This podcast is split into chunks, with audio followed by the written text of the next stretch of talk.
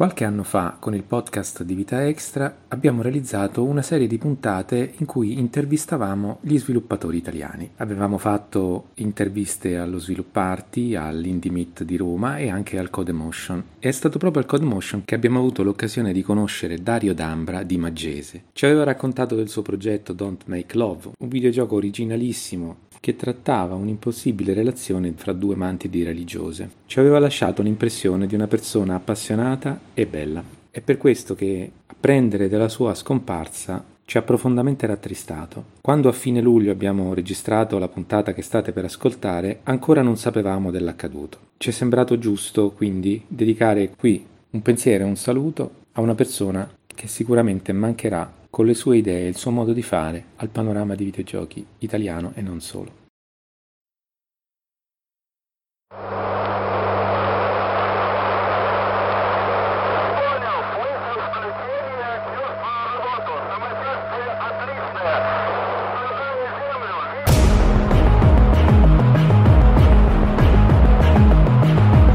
Dal sorprendente, imprevedibile mondo dei giochi elettronici le uscite del mese. Del mese.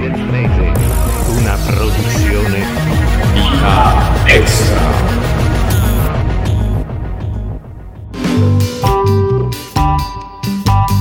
Cari amici con le vite extra, ciao a tutti e benvenuti alla seconda e speriamo anche ultima puntata eh, su Daticcia del percorso annuale delle uscite del mese che come sapete luglio e agosto sono, anzi anche forse fine giugno, sono i mesi in cui si sragiona nel nostro podcast, più del solito, diciamo, quando il caldo, soprattutto a me, mi fa perdere completamente la bussola e poi riempio fine, i finali di puntata con innumerevoli papere che voi vi divertite ad ascoltare per prendermi in giro. Comunque sono Flavio Dionisi e condividerò questi 80 gradi percepiti sulla pelle con Daniele Nicolini. Un saluto a tutti e Alessandro da Grusa. Salve a tutti.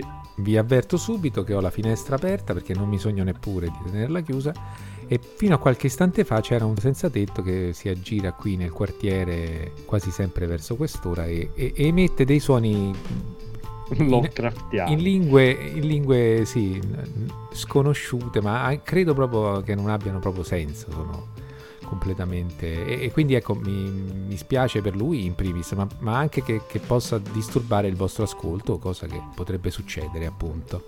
E poi c'ho il mio ventilatorino. Voi come siete messi? ma non benissimo perché il ventilatore mi è precluso causa casino sul microfono quindi non posso tenerlo e la finestra deve stare chiusa perché fuori qua dove sto io c'è perennemente un festival musicale pe, per tutta l'estate pe, pe, quindi sarebbe un po' fastidioso. Anche quello di conseguenza sono qua nel mio angolo di stanza a cucinarmi rosolando lentamente tipo barbecue io ti stimo e... tantissimo e, e, come ci dicevi prima ecco se da un momento all'altro non sentiremo più niente eh, sappiamo e sapremo. Potrebbero essere le uscite di metà agosto l'altra metà vediamo.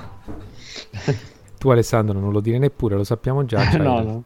la tua aria condizionata. zitto zitto zitto non ci dire niente. Allora, eh, di buono c'è che ehm, credo che agosto non ci riservi queste, queste uscite, gli elenchi fiume delle, de, de, delle uscite, de, no? Che, che, che, si dice dalle parti di chi ha l'elenco. Così non spendi tanti soldi per questo. Eh. No, in realtà la tua speranza è semivana, nel senso che non ci sono quegli affollamenti esagerati, però ormai è da un paio d'anni che raccontiamo che ormai non Ma c'è più perché? il mese buono perché... Devono, perché devono peggiorare sempre tutte le cose? Perché? Perché ah. ormai c'è talmente tanta roba per cui uno si infila dove può. Eh, agosto era uno di quelli. come dire, sai quando vai in bassa stagione sperando eh. di non trovare casino, lo pensano in tanti, finisce ecco. che diventa un casino. Esatto, anche. le famose partenze intelligenti che fa Alessandro e poi si trova al traffico pure lui, vero Ale? No. Mm, no, no, veramente no. E, che ne so, c'è il ventilatore, fa le partenze intelligenti, sta in Sicilia. Non c'è il ventilatore, c'è l'aria condizionata. Eh, scusa, sì, ma che cosa. Eh. Ma, qualcosa, un, diciamo, un punto debole, palesalo. Eh, il silenzio. Non ho soldi, va bene questo. Va bene, d'accordo. bene. A posto, siamo pari. Allora, vogliamo dire come si sono comportati i giochi di luglio? Perché come sempre siamo molto curiosi Sì, di saperlo.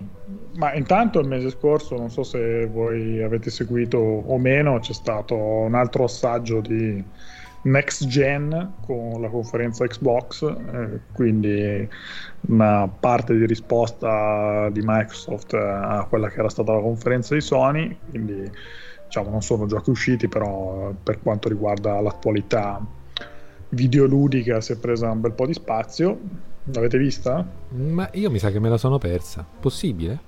Io Ma sapevo come? che Tu sei- c'era, ma non ho... Non ti è arrivata l'email dell'ufficio marketing? No, no, ce l'ho in spam sicuramente.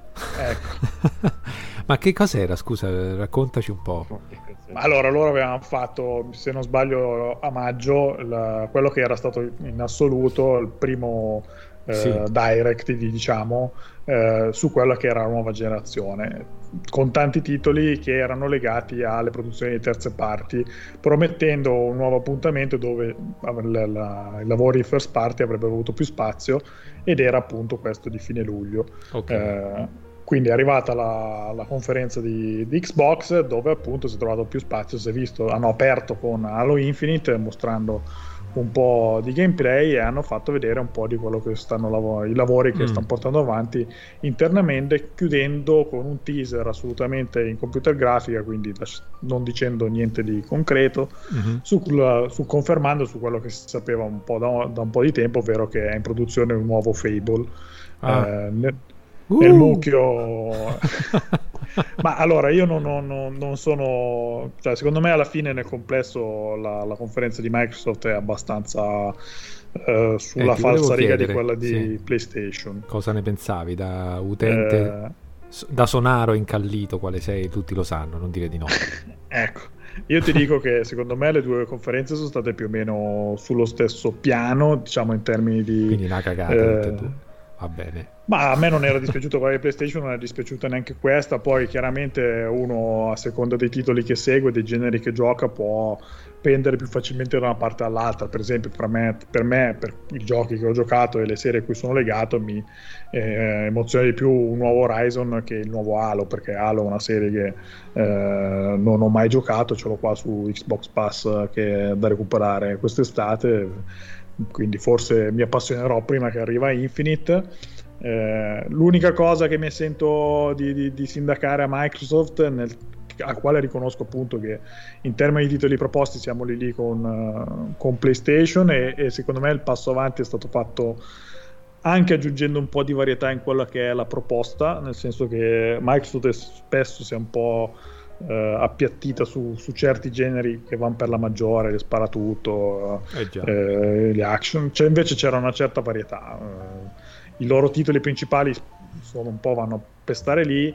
eh, l'unica cosa che mi sento un po' di dire è che o su alcuni giochi non si è visto forse tantissimo di concreto su Mm. quello che saranno poi i contenuti.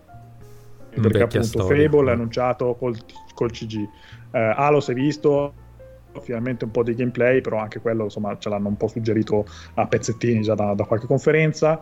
Hanno annunciato State of Decay 3, eh, anche quello solo computer grafica.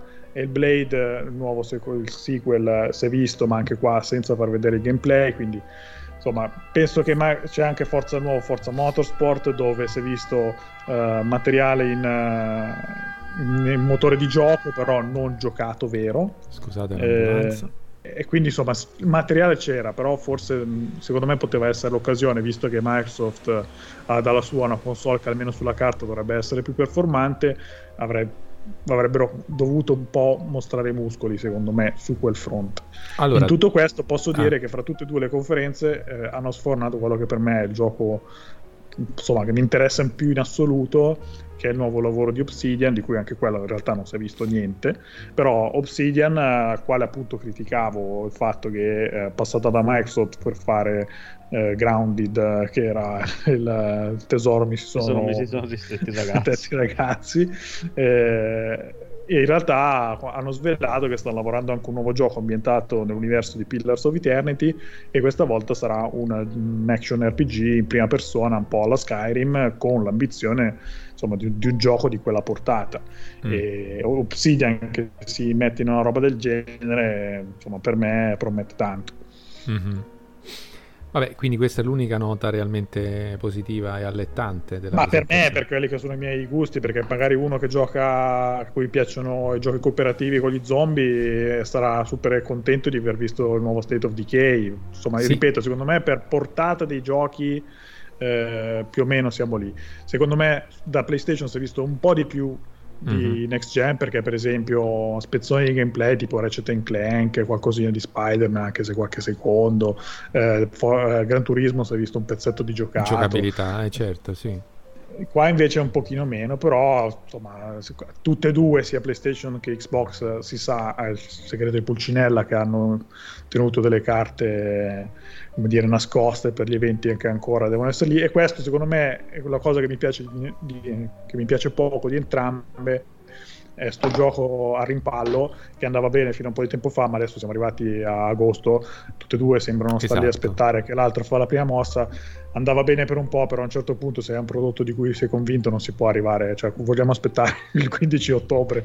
Ragazzi, domani lo trovate Bravo. a 399. Infatti... Io, io, penso questo, che qui si vede proprio diciamo, l'aspetto negativo dell'assenza di un E3 perché non ricordo adesso esattamente tutti gli E3 che hanno preceduto nello stesso anno di uscita delle nuove console appunto l'uscita di una console non mi ricordo adesso se eh, sono sempre stati più succosi, diciamo, rivelatori anche delle, delle, fasi di gioco, dei nuovi titoli che, che ci attendevano, ma secondo me sì. Eh, quindi ecco, l'assenza delle tre in questo, in questo caso si sente negativamente perché non, non, non l'avrebbero passata liscia con uh, computer, tre, tre, trailer in computer grafica, adesso dico tre per, per enfatizzare, ma eh, abbiamo, come dicevi te giustamente, a ridosso dell'uscita un po' poco in mano per giudicarle o ma farci guarda, un'idea. Secondo me è proprio il discorso anche solo del prezzo, cioè il fatto che stiamo qua a giocare eh, a rimando, aspettare che scopre carte prima l'altro. Poi sicuramente se c'era le 3, Sony si sa ormai l'ha abbandonata le 3 e quindi non ci sarebbe stata comunque. Eh, Xbox probabilmente andando doveva concentrare molto più le sue carte, forse tenendo comunque qualcosa da parte per, per uh, come dire, uh, avere la risposta pronta all'evento successivo di, di, di PlayStation.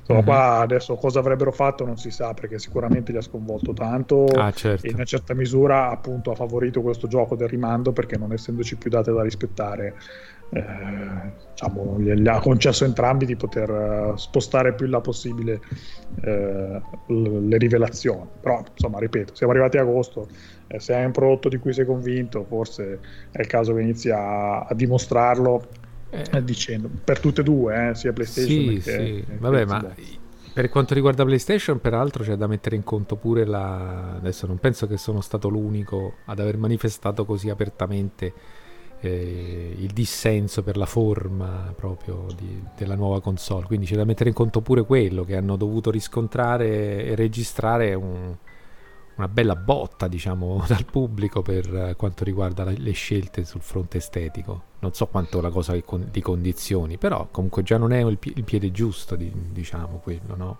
Esordire con il piede giusto. Comunque io Vabbè. penso che... Ma quando ci saranno le nuove eh, nuove occasioni per poterci far vedere non qualcosa. si sa, si vocifera tra fine agosto e settembre, quindi comunque è un altro mesetto buono. Però anche lì non, non potrebbe darsi che domani arriva l'annuncio, settimana prossima, State of Play, mm. eh, e avete l'annuncio, però no, ora come ora certezze non ce ne sono. Va tu fai, sei riuscito a vedere qualcosa di Xbox? O... No, purtroppo non è per vari impegni non sono riuscito neanche a recuperare in differita la, la conferenza. Quindi non so se riuscirò magari nei prossimi giorni, però diciamo che anche a sentire quello che, che, racconti non è che ci sia niente che mi interessi particolarmente tranne il lavoro di Obsidian e effettivamente quello è l'unico che può essere interessante il, per il mio gusto ah, anche c'era anche altro guarda, Halo... c'era il nuovo lavoro di Rare anche eh c'era, che, che era, mi è sembrato carino appunto, dal punto di vista estetico, eh, quindi insomma anche quello insomma, va un po' segnalato. Eh, penso potrebbe piacervi entrambi così a occhio. Eh, ti darò un'occhiata nel fine settimana, sì, sicuramente. Vedrò di recuperarlo. Salterò la parte di Halo perché veramente sì, li ho giocati quasi tutti, però anche basta. un pochettino Halo, Halo Online eh, ha già diviso, nel senso che poi, beh, insomma, prendere, prendere con le pizze perché sappiamo tutti cos'è l'internet. Sì, eh, la presentazione di Halo è abbastanza diviso perché c'era da una parte la, la, convinzione che quello che era la comunicazione stessa del, del messaggio di quel trailer con, con gameplay che era un Halo che torna alle origini del primo Halo, no? Volevano farti vedere, stai per rigiocare tutte le emozioni del primo Halo, no? In, e io non le voglio giocare per... tutte quelle del più o meno. Eh, però del resto hanno scelto come dire anche un, uno stile grafico che per tanti uh, è sembrato come dire non il modo migliore per spingere al massimo uh, la potenza che dovrebbe avere Xbox tu dici basta Ale ma quelli hanno detto chiaramente che Halo è Infinity eh, ti tocca eh. fino all'infinito va bene Vabbè, quindi... eh, acquisti acquisti acquisti io voglio sapere i vostri acquisti non Beh, abbiamo insomma, detto gli acquisti, acquisti qua è passato in sordina, ma tra l'ultimo podcast e qua c'era in mezzo i saldi di Steam. E cala. Eh, quindi qualcosina mi sono preso. Non manco aperto Steam io, dici, dici. Ma allora mi sono preso One Hour One Life, che è un gioco un po' particolare online, che ero molto curioso di provare e non ho ancora provato. Mm-hmm. Eh, ho preso Scripts, che è uno strategico anche questo un po' particolare perché funziona con uh, diciamo, comandi da programmazione, no? un, ah. po', un, po', bizzarro. Ah, per nerd sì, all'ultimo sì, stadio, quale sei lo, te? Lo ricordo questo. questo è molto più carino. È tutto eh, da tastiera, se non sbaglio. Sì, come terminale, va programmato, cioè eh, anziché avere sì, clicca sulla risorsa per farla raccogliere, gli devi proprio dare il comando con vero linguaggio di programmazione. Che figata. Ma queste, mi sono sempre chiesto, ma questi servono pure un po' per imparare o no? Guarda, sul, sul, sito te lo dicono subito, prime cose dicono non imparerai a programmare con questo, quindi non cioè, ci sperare. tra gli utenti, gli utenti te lo spiegano, Al, però allo stesso tempo non è uno scoglio esagerato se non sai programmare fare queste cose, perché comunque se seguito passo passo c'è una documentazione abbastanza buona. Chiaramente sono, è una di quelle cose che non è che clicchi e giochi e ti, ti diverti, è una di quelle cose che devi avere la voglia di, di imparare un pochino, che però non c'è. è una roba c'è, esagerata. Eh. C'è questo equivoco di fondo per chi è della mia generazione che rimane sempre, no? chi ha cominciato a giocare praticamente col Commodore 64, che c'era il dubbio che potesse servire a imparare qualcosa la macchina. e invece no. è stato fugato rapidamente. Come era, spesso accade. Era per giocare, basta. Eh. No, in realtà si poteva anche programmare, però nessuno, in pochi che io conoscessi lo facevano. E... Niente, Beh. poi mi sono preso Pathfinder Kingmaker che è un GDR isometrico classico e Black Mesa che è il remake basato su di... Pathfinder che è un, un, GDR cartaceo. Assolutamente sì. E Black Mesa che è il remake del primo Half-Life. Ah. Sperando che non mi dia la nausea come Half-Life. Eh. Non la nausea, inteso che è un brutto gioco, ma chi ci segue da un po' sa che io e Flavio abbiamo dei problemi con eh la resa sì, grafica sì. del gioco che ci genera immediatamente più motion sickness di una macchina che sbanda in VR. Quindi sì. abbiamo un po' eh, questo... il source engine che è un pochettino così. Mm. Colpa sua. Oddio, scusate. Prego, eh. si, si, figuri. No, io capisco troppo, guarda, quelli che vivono al caldo della siesta, che hanno bisogno di riposare ogni due secondi. Come fanno a lavorare più che altro, mi chiedo, nella vita? Nella notte, come Batman. Ma neanche, perché è notte adesso, ma qui, vabbè. Eh, ma abbiamo già fatto, vabbè, adesso si comincia a stragionare, abbiamo già fatto l'escursus dei giochi di luglio? No, io no, tro- ah, se inter... avete fatto gli acquisti, voi avete degli acquisti da dire? Io e Ale zero, credo. Io zero. No, io, no, no, io un acquisto l'ho fatto. Eh. Oh, sentiamo. È il gioco più assurdo che, che, possa mai essere pensato che io acquisti una cosa del genere. È stato WWE 2K19. Non so perché. che tra l'altro... Al wrestling? Sì, appassionato un pochettino al, al, wrestling in questi ultimi tempi, ma come al solito mio, siccome io lo vedo come se fosse una serie tv, ho cominciato dalla...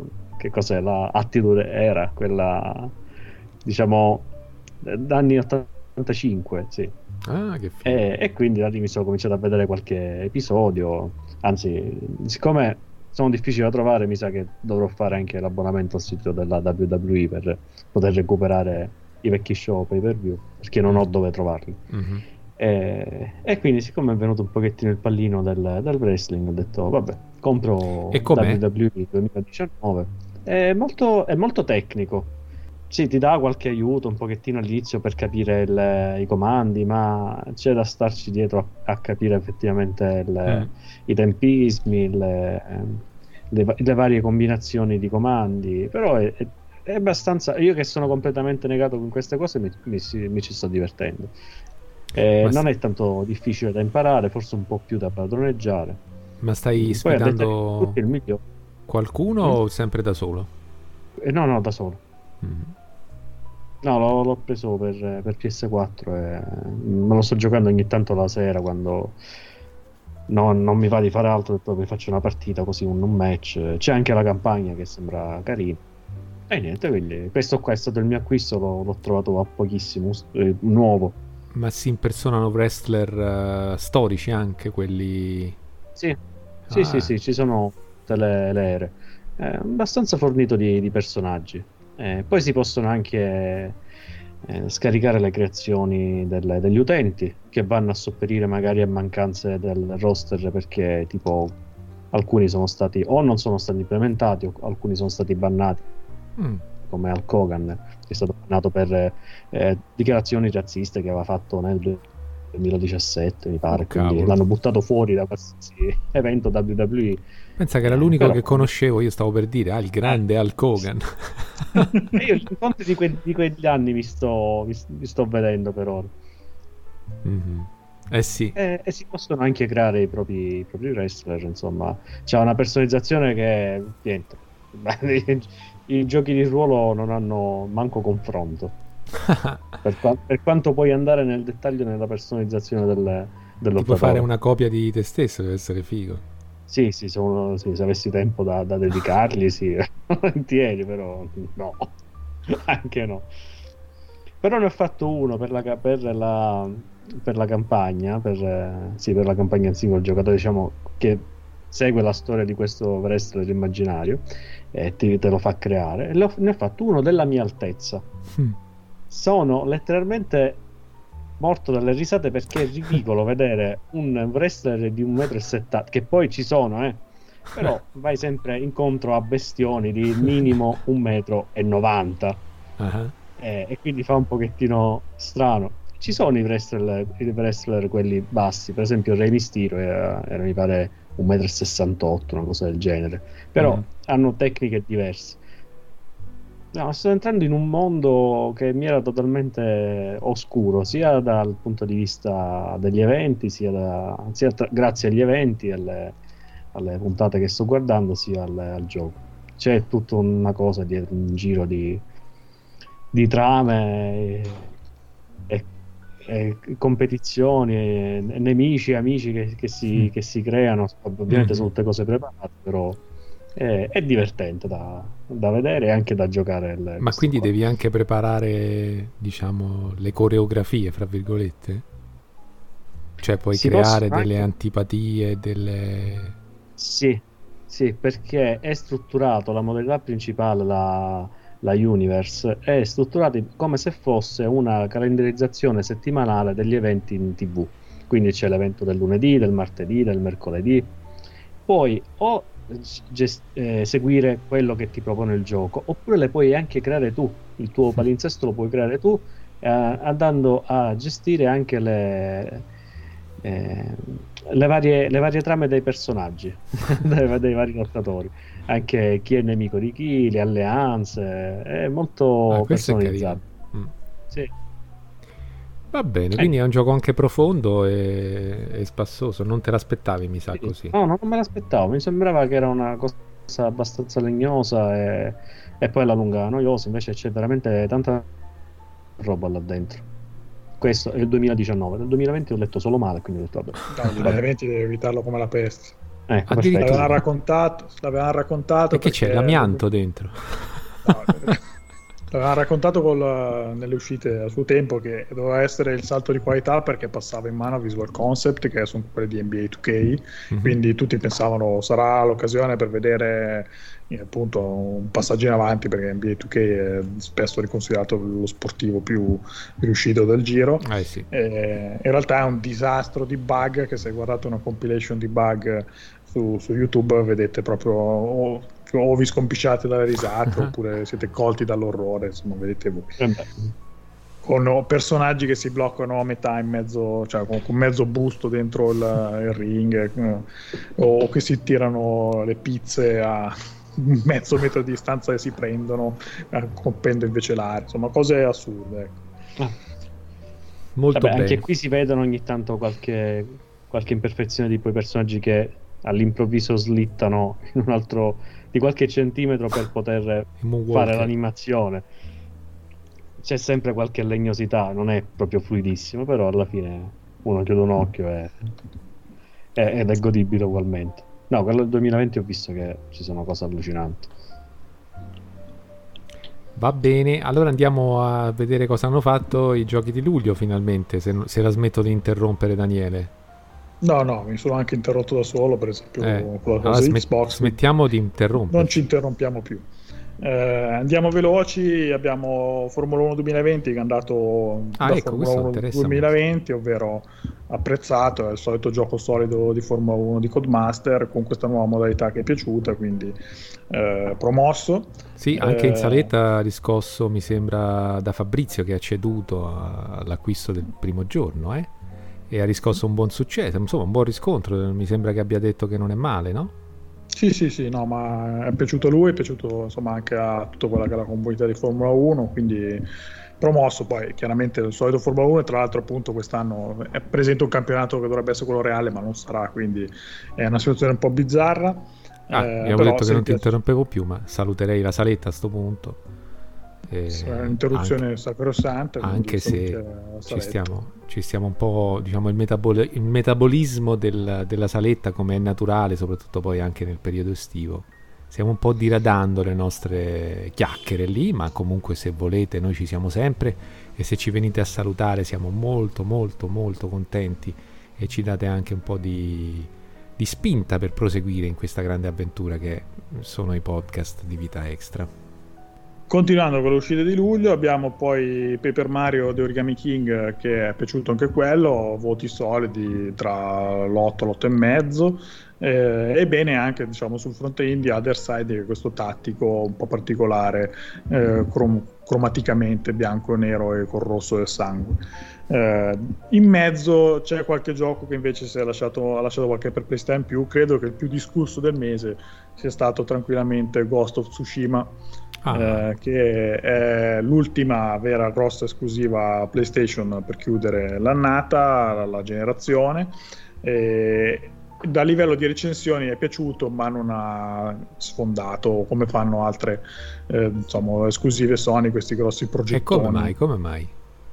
Ma in realtà secondo me è quello che era giusto aspettarsi, nel senso che è il solito lavoro di Sucker Punch, cioè un bel open world che in questo caso eh, dal punto di vista estetico deve essere eccezionale perché ha questa ambientazione eh, giapponese che è super evocativa, tutti sono d'accordo a dire che consumerete il tasto del, della condivisione foto eh, però dal punto di vista del gameplay è un, un, open world come se ne sono visti tanti altri, quindi si inserisce un po' sul filone, sul valore produttivo tipo di Days Gone.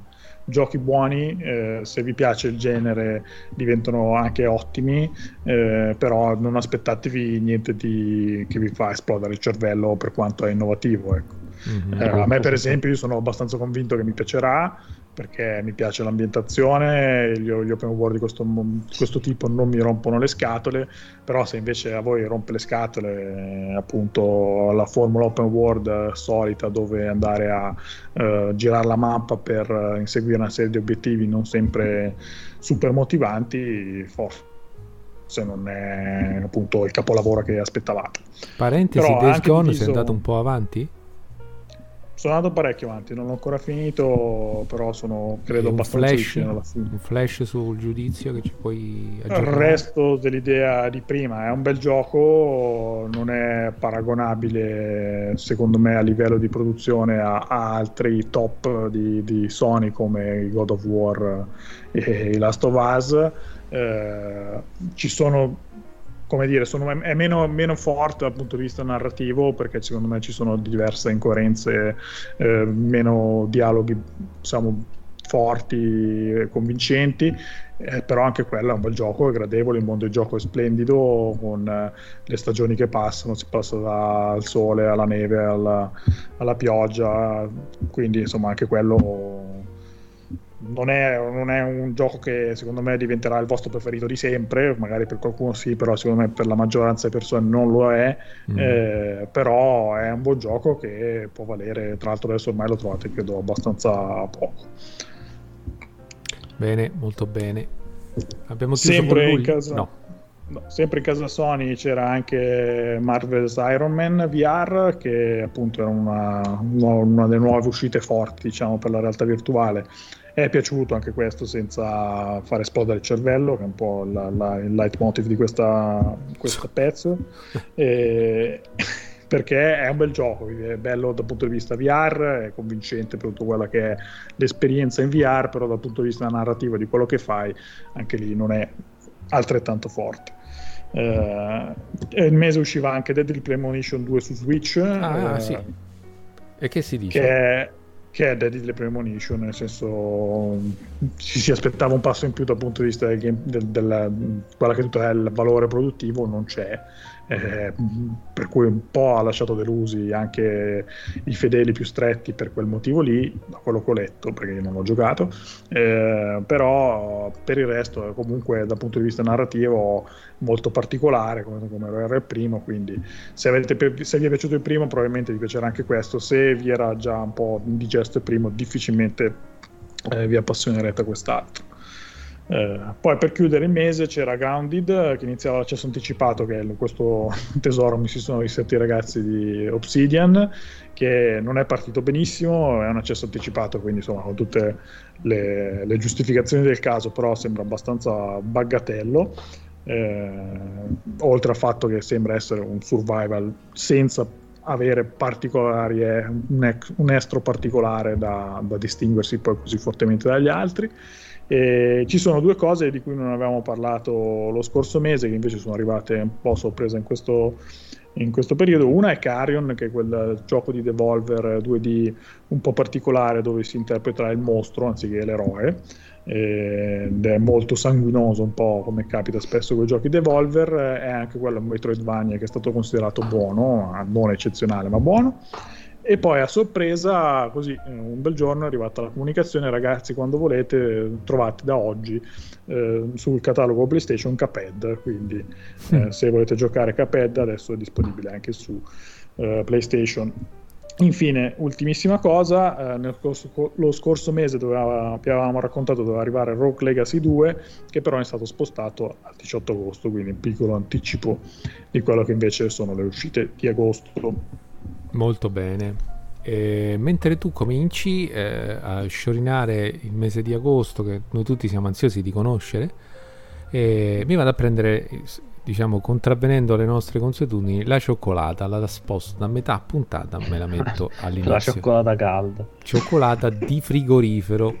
Quindi, perché ah, da, un, da, un certo, rapidamente. da un certo momento Pensavo in poi... Una certo, bella tazza di cioccolata. Da consumare direttamente in frigorifero. esatto. Prego, andate pure avanti. Va bene, noi cominciamo il nostro viaggio tra le uscite di agosto e partiamo dal 4 agosto dove troviamo Fall Guys Ultimate Knockout, il gioco arriva su PC e PlayStation 4 e partiamo subito con un gioco che non è propriamente ortodosso e equilibrato. Eh, in realtà diciamo, una sorta di versione videoludica di un altro programma molto poco equilibrato quale era Takeshi's Castle che da noi insomma, è stato confluito in Mai Dire Banzai e eh, praticamente in questo Fall Guys praticamente ci sfidiamo contro altri 60 giocatori eh, dovremo percorrere questo eh, diciamo, percorso ostacoli eh, con una serie di, di, di, trappole molto folli con pedane basculanti, eh, martelli che cercano di buttarci fuori dal ring e cose di questo genere, mentre ci muoviamo interpretando questa sorta di suppostona dal passo incerto eh, che genera anche quella una certa ilarità quando viene a schiantarsi contro gli ostacoli e quindi insomma deve essere un gioco molto leggero perché non si prende sul serio, è fatto per divertirsi senza troppo impegno, ha anche qualche modalità cooperativa e competitiva parallela come una specie di calcetto dove bisogna cercare di spingere con la fisica del gioco la palla nelle, nella rispettiva porta e che vi consentirà insomma un po' di staccare da quello che è la, la modalità, modalità principale che è appunto questa corsa a eliminazione verso il traguardo. Piccola nota, se siete abbonati PlayStation Plus farà parte, hanno già dichiarato che farà parte della, dei giochi offerti eh, nel corso di agosto. Ah, ecco, mi sembra di averlo visto nei giochi del Plus, quelli annunciati. Questo eh, gli, vorrei, gli dai un giro o no? Eh, no, se avessi il Plus, eh, sì, però non avendo il Plus per me può stare lì dove però no, vabbè, scherzi a parte, comunque è uno di quei giochi che secondo me in, con, con, gli amici per, per, cazzeggiare è perfetto. Sì, ho la stessa impressione e devo dire che sono stupidamente, come dire, in attesa di provarlo. Eh sì, ah, lo sai, lo sai, forse perché? Perché a differenza di altri giochi simili dove erano arene eh, fini a se stesse, eh, qua invece magari c'è il, il, fatto di dover arrivare in cima a un... Ehm, cioè raggiungere un obiettivo superando del, eh, i, vari, i, vari, percorsi difficili. Quindi questo già ha una... Cioè, sembra più gioco, sembra più un gioco fatto e finito, a differenza di altri simili dove erano appunto cose a caso completamente. Quindi questo secondo me potrebbe essere carino da, da giocare non dico in estate che con caldo, però insomma. Vedremo. Eh, continuiamo sempre il 4 agosto con Relicta, il gioco arriverà su PC, PlayStation 4 e Xbox One e passiamo dalla poca ortodossia di Fall Guys a un ben più impegnativo per il cervello eh, puzzle game in prima persona. L'ambientazione è decisamente fantascientifica con eh, il la protagonista che eh, insomma, dovrà usare le meccaniche del, del, gioco che si basano sulla manipolazione di gravità e magnetismo per superare i vari enigmi e alla stessa maniera un po' nel filone de, di Portal innanzitutto ma anche di Talos Principle eh, avanzando di puzzle in puzzle dovremmo poi svelare quella che è la trama del gioco che eh, è legata alla scoperta dei segreti della base spaziale dove diciamo, della base aliena dove ci troviamo, e con tutta una serie insomma, di riferimenti che sembrano tendere al paranormale e, e quindi insomma, dovrebbe accompagnare e spingerci ad andare avanti eh, di puzzle in puzzle. Questo da voi che comunque avete già appunto apprezzato anche il Portal, il Talos. Eh. Questo è molto Talos eh, Principle. Sì, io ci vedo anche Cube. Non so eh, se l'avete giocato. Ho giocato il primo, cioè il secondo che non ho mai ancora avviato. Io uguale, no, il secondo un pochino l'ho giocato, però non lo so, questi qui sono belli, sono tutti sempre molto belli. Sì. Devo giocare dei tour in test e, e, poi mi dedicherò ad altri, ma ce l'ho pronto che mi aspetta appena ho voglia di un puzzle game in prima persona, c'è quello in, in lista, poi dopo recupereremo vale anche, anche per me perché tra l'altro vale anche per me perché non ho appena aggiunto al now, quindi eh, ah. ero curioso di provarlo anch'io.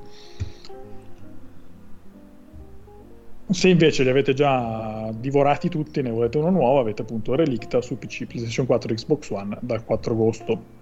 Arriviamo al 7 agosto dove c'è, subito ci leviamo il dente, il mio manche no. Eh, come, manche no abbastanza facile perché tra l'altro credo di averlo Molto fast già questo, da... questo manche no. Sì, tra l'altro credo che sia doppio, perché forse gliel'avevo già dato quando ne avevamo parlato qualche puntata fa. Eh, non me lo ricordo onestamente. Eh, è Fast and Furious Crossroads, il gioco arriva su PC per PlayStation ah, 4. Ah, sì, quello per PlayStation 2, sì. Eh, c'è quello per. esatto. Eh, praticamente appunto ne avevamo già parlato a maggio quando era prevista l'uscita di, di questo Crossroads però si è poi perso nei meandri dei rinvii e quindi adesso arriva adesso ad agosto eh, è troppo potente attento, uscirà poi per Next Gen. Può darsi. Cioè, può darsi. con quella Penso che- grafica... non so se prima di PlayStation 6 lo vediamo.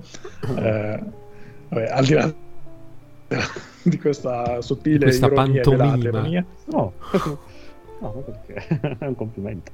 come suggerisce il titolo, eh, è il gioco dedicato a Fast and Furious, quindi eh, corse pazze con le macchine. Eh, la, cosa, la prima cosa che mi ha lasciato interdetto è che il gioco è stato affidato a Slightly Mad Studios, che sono quelli di Project Cars, quindi dovrebbe essere un gruppo, uno studio che appunto con, eh, di macchine se ne intende. Eh, però se guardate i video che circolano, circolano online del giocato eh, si capisce che su come si guidano le macchine qualche dubbio sul fatto che eh, sul valore tecnico eh, sono subito come dire dissolti i dubbi in negativo perché eh, la resa grafica sembra molto molto limitata. Eh, sicuramente sarà un arcade eh, decisamente appunto arcade con eh, corse pazze dove speronarsi a vicenda lanciare razzi e, e quant'altro.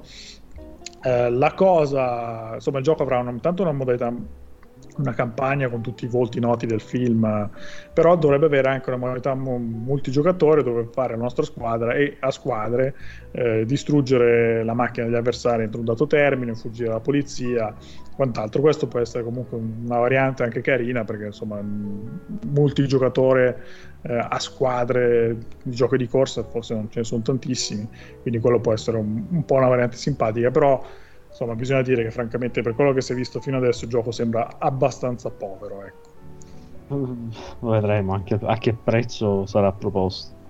Sarà propinato. anzi. Non lo so, perché quando ho scritto questo pezzo non, c'era, non era ancora disponibile, non so se nel frattempo è uscito. Eh, credo che puntino chiaramente molto su quello che è il richiamo de- della serie, vediamo. Comunque, insomma, se voi invece siete interessati perché siete grandi amanti della serie Fast and Furious, trovate Fast and Furious Crossroads eh, il 7 agosto su PC, PlayStation 4, Xbox One. Noi andiamo al 13 agosto e troviamo quello, insomma, il primo titolo grosso, semi-grosso eh, del mese che è A Total War Saga Troy.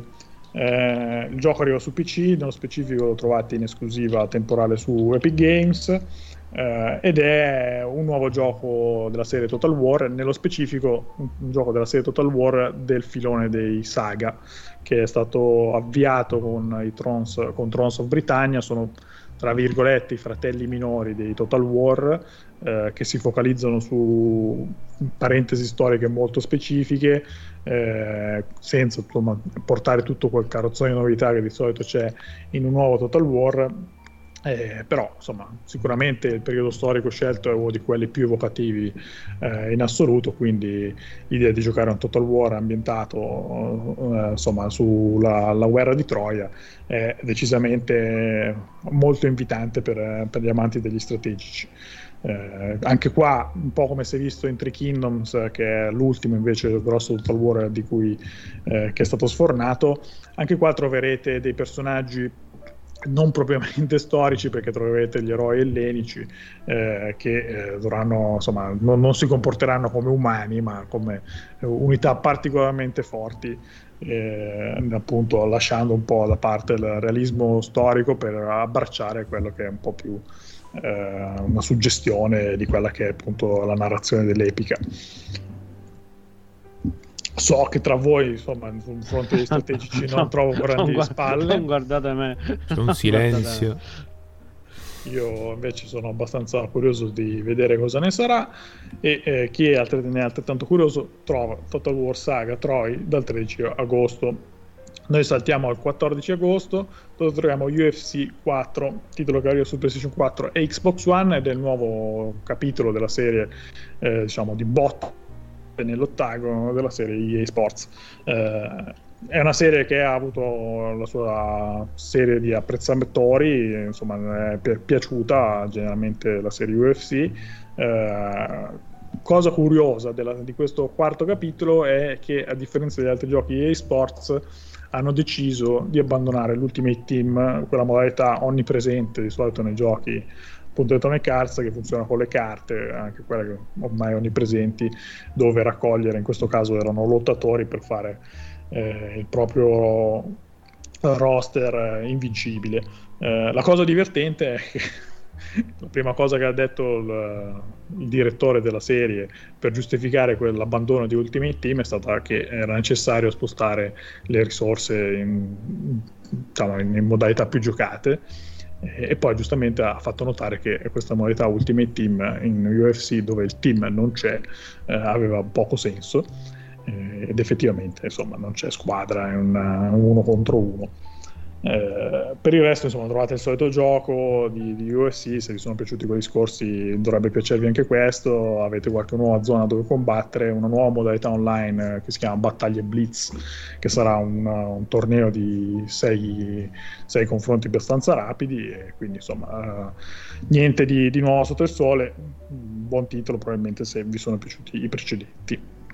No, io sono per ora focalizzato sul wrestling, quindi è un tipo di lotta un pochettino diverso. Però so che sono degli ottimi titoli questi qua, UFC. Io l'ho provato, ho provato credo il 3 perché era nel pass di, di Electronic Arts, uh, l'Access, uh, e non lo so, non ci ho dedicato molto perché non è un genere di gioco che mi appassiona tantissimo. Eh, richiede un po' di impegno per, per essere capito. Sì, sì, sono molto tecnici. Eh, se vi interessa trovate UFC 4 il 14 agosto. Noi andiamo avanti, siamo già al 18 agosto e troviamo D-Tend Request 2. Il gioco arriva su PC appunto il 18 agosto. Se lo volete giocare su PlayStation 4 arriva una settimana dopo, il 25 eh, come suggerisce il titolo, il 2 nel titolo è il secondo capitolo di The Ten Request, è una serie targata Idea Factory, è la casa che si è fatta conoscere principalmente per gli Hyperdimension Nettunia, quei JRPG eh, molto poco seri dove ci si prende, diciamo, avete questi quattro personaggi eh, femminili che interpretano ognuna una console diversa e c'è la console war eh, il formato di questo D10 Request è sostanzialmente lo stesso, avete un JRPG con, uh, fra, con, le battaglie che sono inframmezzate da lunghe sessioni di dialogo a modi visual novel, quindi anche questo potrebbe, se non vi piace il genere, è abbastanza indigeribile francamente, a me piace però tanti altri invece sorbirsi 5-10 minuti di dialoghi deficienti e diviene abbastanza difficile da sopportare. E per il resto anche i combattimenti sono abbastanza nel solco de- delle Hyperdimension Nettunia, quindi eh, a turni abbastanza classici. Eh, la cosa che cambia è diciamo, il, l'umore di fondo. Se gli Hyperdimension Nettunia ha lo scopo principale quello di strappare una risata al giocatore, in The Tender Request invece il tono è molto più oscuro, si va quasi verso l'horror. Eh, se vi piace il genere e vi piace questo tipo di ambientazione un po' più oscura, dovrebbe piacervi perché appunto la, insomma, la, la, la formula è quella, dovrebbe restare quella, eh, se no alla larga perché appunto troverete questi dialoghi eh, sempre abbastanza pesanti se non, se non, avete voglia di leggere eh, 5 minuti di dialoghi non particolarmente come dire scritti da penne particolarmente raffinate ecco. Flavio, tu sei interessato a questo titolo? Non mi Flavio, chiamate... lo so che tu non stai parlando perché stai, lo stai comprando. non mi chiamate in causa su questi titoli perché non...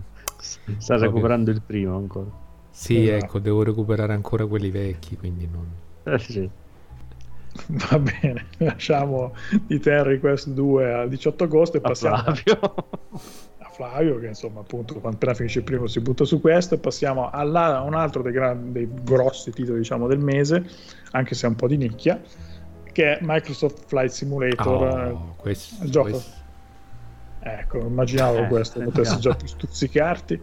Eh, arriva su PC e ovviamente essendo dell'universo Microsoft ve lo potete aspettare direttamente in Game Pass se non sbaglio non vorrei dire una stupidata ma mi sembra di sì. Eh, insomma Microsoft Flight Simulator credo non abbia bisogno di, simu- di, di simulazione, abbia bisogno di, di emulatore.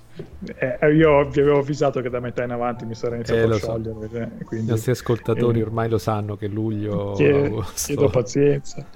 Eh, no, non ha bisogno di presentazioni perché insomma è una serie storica che insomma appunto nei secoli ha raccolto eh, molti apprezzamenti eh, ha avuto anche qualche serio contendente nel corso degli anni, di recente quello più solido prima di questo era X-Plane, eh, da quello che mi è dato sapere.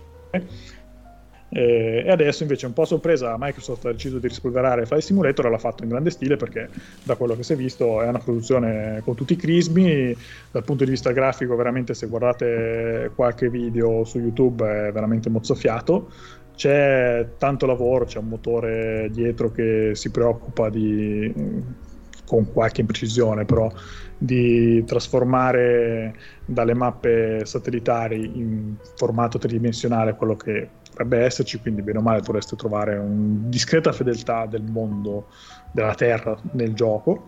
Uh, per il resto dovrebbe essere solido anche dal punto di vista dei controlli. Uh, quello che è, il gioco viene proposto in tre modalità diverse. Eh, eh, dovreste avere in quella base i 20 aerei da usare e 30 aeroporti che non sono tutti gli aeroporti che ovviamente che avete nel gioco ma ci sono alcuni aeroporti che sono stati rimodellati a mano per essere più dettagliati. Eh, le versioni superiori invece contengono ancora più aerei aeroporti fino a quella più alta che mi sembra che ne abbia 30 rispettivamente 30 aerei e 40 aeroporti la cosa curiosa è questo po' di roba, questo gran ben di Dio, eh, è un po' impegnativo da, da, condensare su disco, tant'è che la versione fisica dovrebbe essere di, su ben, suddivisa su ben 10 DVD. Insomma, l'installazione vi, vi prenderà un po' di tempo. Ah, e, e lo vendono a fascicoli in edicola? funziona? Penso di sì.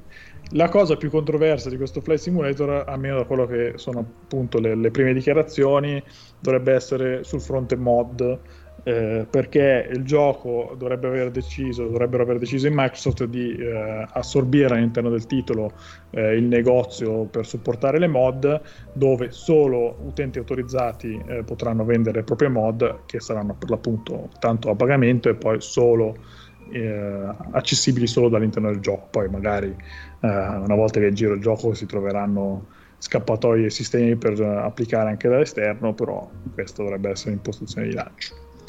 Mi pare che Flavio sia il primo eh gioco sì, che interessa di molto, questo mese. Molto, moltissimo. Io devo dire che eh, quando ho acquistato Ah, adesso mi dovete aiutare. Quando è uscito Nome Sky c'è stato un titolo che era Elite Dangerous. Che era. Sì. sì. Quando è uscito Elite Dangerous.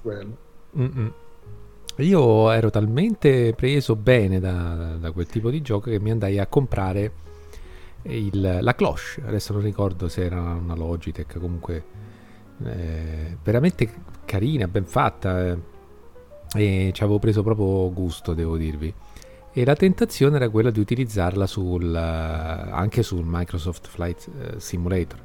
Però c'è da dire che questa serie storica di Microsoft ha vissuto negli anni un progressivo abbandono, nel senso che mentre eh, le primissime eh, incarnazioni hanno avuto delle reiterazioni anche piuttosto frequenti e costanti, dal, più o meno dal 2006 con Microsoft, adesso sto vedendo qui l'elenco, non è che mi ricordo perché io sapete che già, già, di mio non mi ricordo niente, ma col microclima non mi ricordo neanche come mi chiamo, quindi non è che fingo di ricordare. Nel 2006 c'è stato Microsoft Flight Simulator 10 e quindi parliamo di 14 anni fa. Quello che c'è stato poi successivamente è stato in sostanza una versione Steam dello stesso nel 2014 e prima Microsoft Flight che era però a quanto leggo qui un free to play eh, che però eh, è stato abbandonato come sviluppo, non è stato più aggiornato boh, abbastanza presto. Quindi questo è un momento abbastanza, cioè è importante questo ritorno di Microsoft eh, sui simulatori dopo ben 14 anni. E, e, devo dire che questo è il momento in cui rimpiango, succede quasi, quasi, sempre quando poi c'è un bel titolo per PC, di avere un PC vecchio di, di 5 anni che se 14 anni sono un'infinità. Per un software, per un hardware, 5 anni più o meno siamo là. Eh, è lo stesso un, un baratro. Eh, tu hai, hai, accennato anche alla qualità grafica che io penso sicuramente, anzi, di, di non poter uh, fruire no? con un computer così vecchio.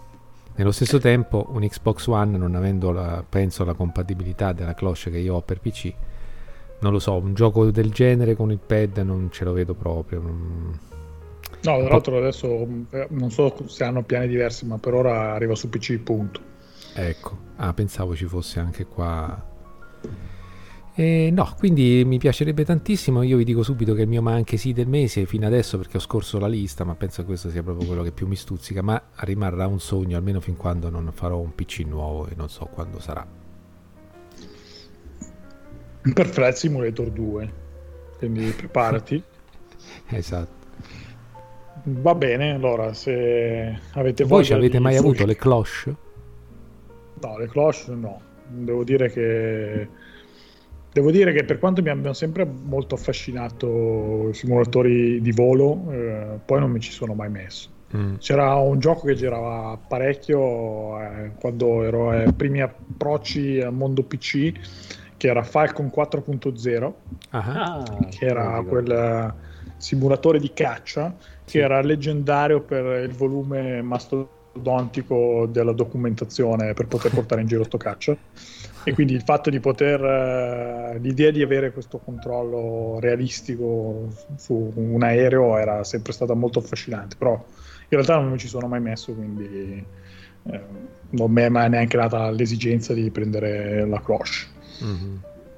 perché no, come... ho preso un, un joystick eh, normalissimo quello cioè joystick adesso vabbè si intende magari spesso il, il controller quello diciamo il, il pad Mm-hmm. Cioè, io, per joystick intendo proprio la.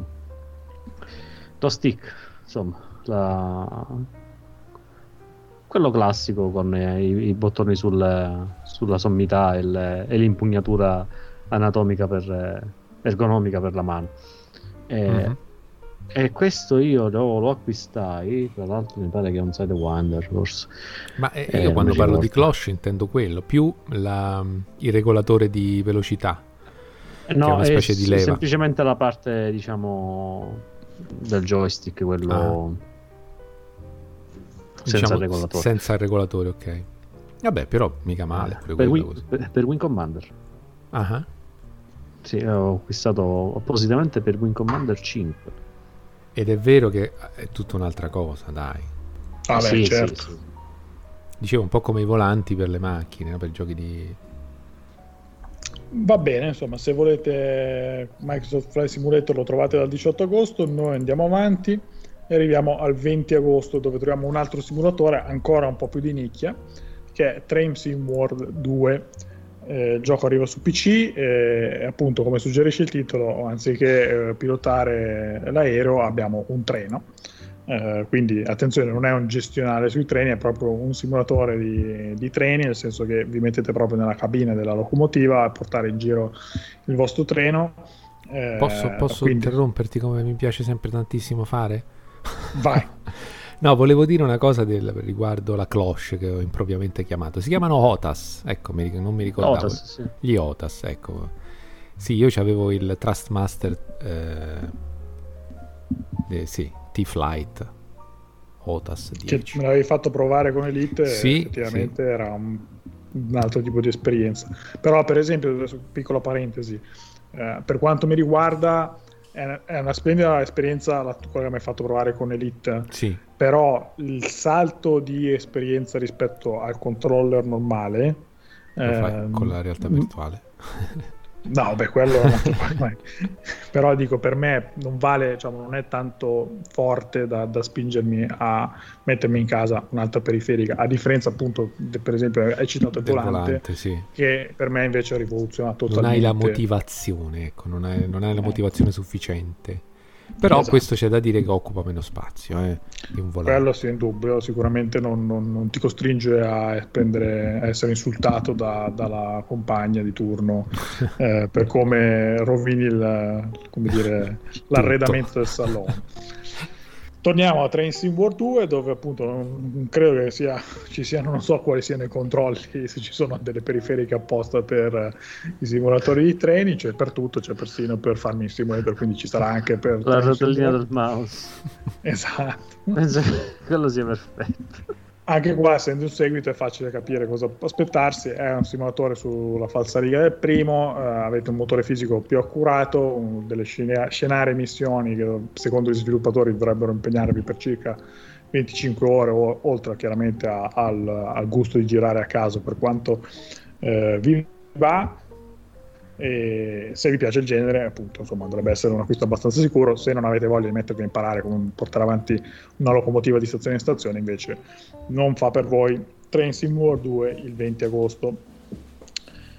Andiamo avanti, arriviamo al 21 agosto, abbiamo un altro sportivo che è PGA Tour 2K21 gioco arriva su PC, PlayStation 4, Switch e Xbox One e eh, dietro a questo PGA Tour c'è in realtà eh, il nuovo appuntamento di quella che era conosciuta fino all'anno scorso come la serie di The Golf Club eh, la, i diritti e gli sviluppatori sono passati tutti sotto l'ombrello di 2K, quindi hanno cambiato anche eh, la dicitura del nome secondo gli standard diciamo, degli sportivi di 2K e eh, hanno anche appunto aggiunto qualche altra caratteristica figlia dei, degli altri giochi eh, di, questo, di, questo pro, eh, di questo publisher, come per esempio l'introduzione del My Player, il nostro alter ego che per esempio c'è anche in NBA eh, dove, che dovete creare e fargli scalare le vette fino a diventare il miglior giocatore di golf del mondo.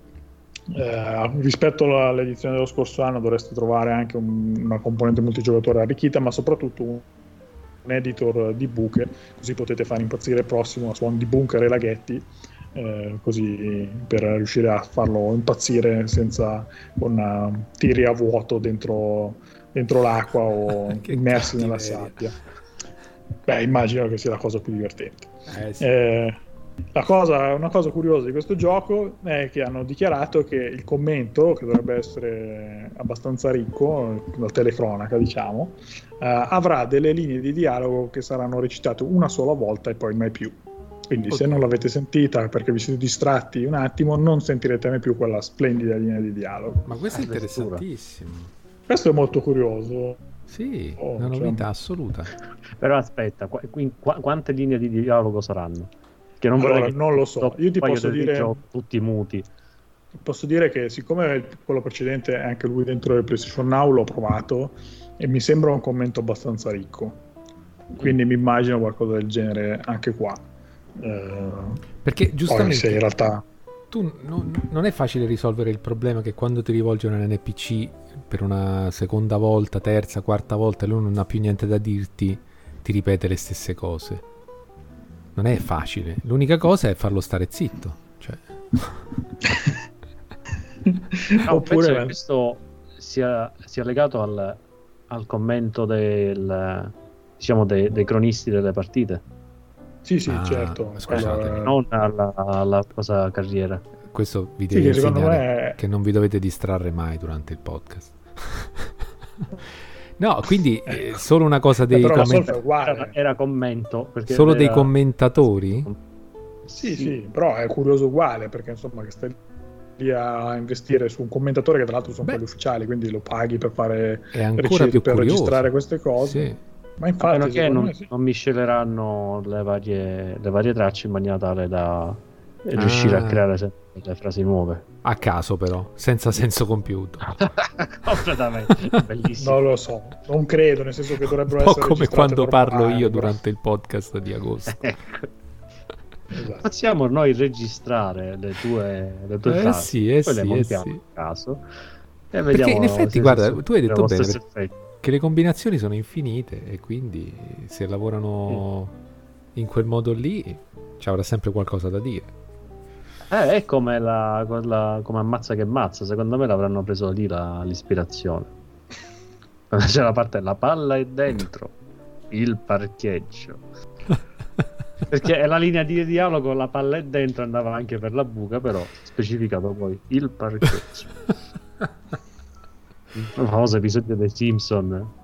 Non me lo ricordo, ma. Eh, la devi vedere quella parte, è proprio la parte finale dell'episodio. Se volete sperimentare questa cosa innovativa di avere dei dialoghi che vi perderete mentre guardate il cellulare, eh, avete PJ Tour 2K21 il 21 agosto. Noi saltiamo al 20. niente con la vecchia serie di Tiger Woods, giusto? No, perché Tiger non credo perché Tiger Woods era Electronic Arts. Ah, no. a parte quello, però era, era, il vecchio PG Tour eh, che è il nome del torneo, quindi è come dire NBA. Ah, eh, no, e, tante in queste cose. Sì, non è che sono esperto di golf, eh, l'ho, l'ho, letto mentre guardavo perché ha cambiato il ah. nome. Ah. Eh, però appunto la, la, la, serie storica che, che di, di, PGA era stata per tanti anni in mano a Electronic Arts. Mm-hmm. Noi andiamo avanti, eh, troviamo un altro sport ma decisamente meno serio, tra virgolette, eh, che arriva il 25 agosto con Street Power Football, che arriva su PC, PlayStation 4, Switch e Xbox One. Eh, è un gioco, come suggerisce il titolo, di calcio, però è calcio, il calcetto di, di quartiere, diciamo. Eh, quello per tanti anni portato avanti dai FIFA Street, eh, Electronic Arts eh, si è fermata con la serie FIFA Street, ha, li ha in parte raccolti dentro i FIFA normali con, uh, vo- con la modalità a volta. Eh, però se avete voglia di tiri assurdi e una, una modalità totalmente arcade eh, è quello che cerca di darvi questo Street Power Football eh, quindi un calcio assolutamente fuori di testa con tiri speciali eh, che fanno le scie, le esplosioni e quant'altro salti di 3 metri insomma niente, chiaramente nessuna pretesa di, di realismo, eh, a partire dallo stile grafico che è fatto appunto molto colorato con personaggi eh, stilizzati. Eh, devo dire che eh, guardando il gameplay un pochino rischio, mezzo rischio di mancherò alla corsa perché mi sembra un po' bozzatella, un po', un po', povero dal punto di vista di quella che è la, la, la rifinitura del gameplay, però insomma magari la, la, gli ho voluto dare il beneficio del dubbio che provandolo magari si risulti eh, più divertente visto che comunque è un gioco arcade eh, quindi basta anche poco per essere godibile. Non so se questo vi interessa se avete giocato i FIFA Street o, o anche gli NBA Street. Tutti e due li ho giocati sì. Però parlavamo nel versus numero 2 del del fatto del uh, giocare da soli o giocare in cooperativa o competizione e purtroppo non è più il momento di cimentarsi perché questo è un gioco che il meglio lo dà nelle sfide, no? E quindi peccato. Mi piacerebbe moltissimo però tornare a qualche sfida sul divano perché, perché sono sempre le più divertenti, ma ci riusciremo mai più a vedere noi, dici Daniele? Boh, chissà. Beh, chissà, speriamo, insomma, credo che siamo tutti un po' stufi. eh, quindi, insomma, speriamo che il 2021 sia più promettente di questo 2020. Insomma, eh, se vieni a casa lo compro, dai, dai, facciamo una partita. Vabbè, no, piuttosto prendi Formula 1 2020 che c'è lo split screen, eh, ci, ci ah, gustiamo quello. Giusto questo Street Power Football lasciamo lì un po' lì, vediamo un attimo che recensioni prende e poi nel caso decidiamo perché io ho i miei dubbi, però vedete voi quando uscirà il 25 agosto se è un arcade che vale il vostro tempo o meno. Noi andiamo avanti, arriviamo al 27 agosto troviamo il seguito di un gioco decisamente più conosciuto che è Sargent Simulator 2 eh. in questo caso. Insomma, qua tanto abbiamo un grande un chirurgo. chirurgo del nostro un gruppo. Esatto. Professore, un primario. sì. Insomma, Sargent Simulator ha moltiplicato l'ennesima potenza questo secondo capitolo che arriverà intanto su Epic Store.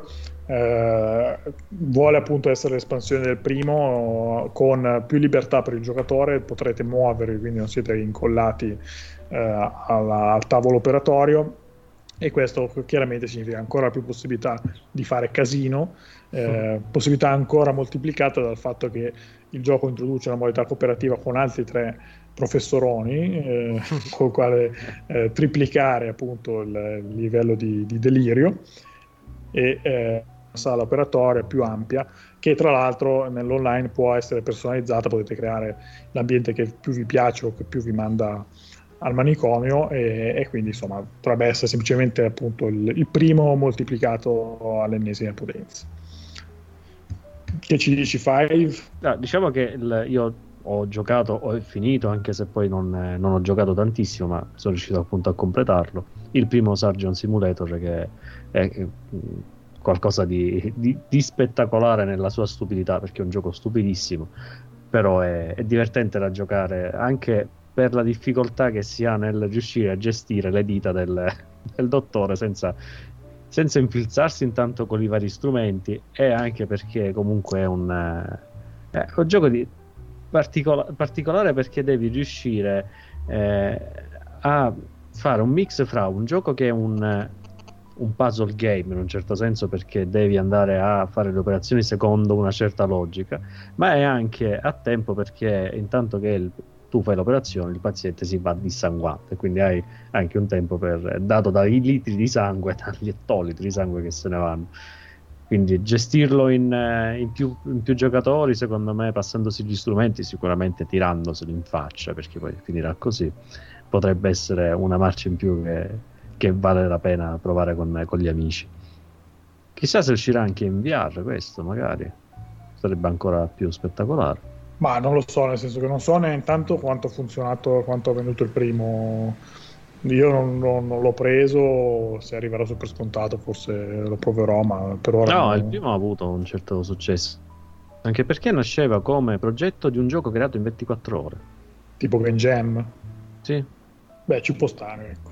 Infatti era un gioco appunto semplicissimo nelle meccaniche, ma divertente anche per questo. Tu Flavio, nei tuoi momenti di maggior passione VR, l'avresti giocato Sargent Simulator in VR? O... Sì, sì, devo dire che anzi posso dire che mh, così sentendo parlare Alessandro e ricordando anche certi racconti che ci aveva fatto esilaranti mi, mi viene voglia di provarlo anche senza la, il supporto della VR questo, questo, titolo magari andando a recuperare il primo che nel frattempo costerà molto molto meno no? a parte sì, la quello sì. ormai lo tirano dietro come un caffè sì. Va bene, insomma, se volete provare questo Sargent Simulator 2 lo avete dal 27 agosto appunto su Epic Store. Noi andiamo avanti, sempre il 27 agosto, e abbiamo Tell Me Why, il primo capitolo nello specifico di quella che è nuova, una delle nuove avventure eh, portate da Don't Nod, che sono gli sviluppatori che hanno conosciuto il successo con Life is Strange, ma prima con più magari di nicchia Remember Me, eh, però insomma hanno ottenuto un po' di fama nel frattempo. Uh, questo Tell Me Why è un'avventura assolutamente nel solco dei Life is Strange, quindi un'avventura decisamente narrativa, uh, dove giocate, diciamo, di giocato c'è abbastanza poco, il senso è quello di seguire una storia. Uh, la cosa positiva è che la storia si divisa in capitoli, ma a differenza del secondo Life is Strange, che gli amanti della serie hanno un po' patito perché eh, il secondo Life is Strange è stato spalmato su un arco di tempo abbastanza ampio, credo oltre l'anno. Eh, questo Tell Me Why è diviso in tre capitoli che arrivano uno abbastanza dietro l'altro. Il primo capitolo, come abbiamo detto, è il 27 agosto, il secondo è già il 3 settembre e il terzo ed ultimo episodio è previsto per il 10 settembre, quindi tutte a distanza di, di una settimana eh, in modo assolutamente un po' come una serie tv, quindi eh, siamo nell'ambito assolutamente del ragionevole. Eh, la storia si concentra su una coppia di gemelli che tornano nel diciamo, loro luogo d'infanzia, dovevano riscoprire, eh, grazie al loro forte legame, quella che è stata una gioventù tribolata. Il gioco è stato annunciato tra l'altro quasi un anno fa, scorso autunno se mi ricordo bene, e se ne era parlato in realtà quasi esclusivamente, insomma, hanno ottenuto diversi titoli in realtà perché era stato presentato come il primo titolo con un protagonista transgender, quindi doveva essere un po' una particolarità del gioco. Eh, gli sviluppatori ci tengono a sottolineare che chiaramente loro sono sicuri che il gioco non sarà ricordato solo per questo, ma che è un'altra avventura di quelle fortemente eh, narrative e fortemente emotive eh, come gli altri giochi Don Nod che tra l'altro stanno portando avanti più di un progetto perché intanto stanno lavorando anche a Twin Mirror che dovrebbe arrivare più avanti credo in corso dell'anno. Non so se voi siete del partito pro avventure di questo tipo o se volete più giocato. Credo siete abbastanza pro però non lo so. Sì con moderazione però sì ogni tanto qualche gioco così ci sta non sono un par- particolarmente un amante di questo tipo, questo genere, però. Sì, anch'io. Infatti, li apprezzo. Mi aveva sorpreso Life is Strange perché invece mi aveva stuzzicato un po' le recensioni, un po' volevo provare questa nuova forma di avventura grafica, se vogliamo, anche se poi è un modo improprio forse di riferirsi a, questa, a questo tipo di giochi. E, e, devo dire che ero rimasto sor- sorpreso e anche molto piacevolmente de- della forma eh, di cui forse, non lo so, Don't Nod è, è diciamo così proprietaria e brevettatrice, diciamo, io li identifico molto con questo tipo di soluzioni. Ma loro hanno raccolto queste proposte. Mm. La, la, strada è stata aperta da Telltale. Sì.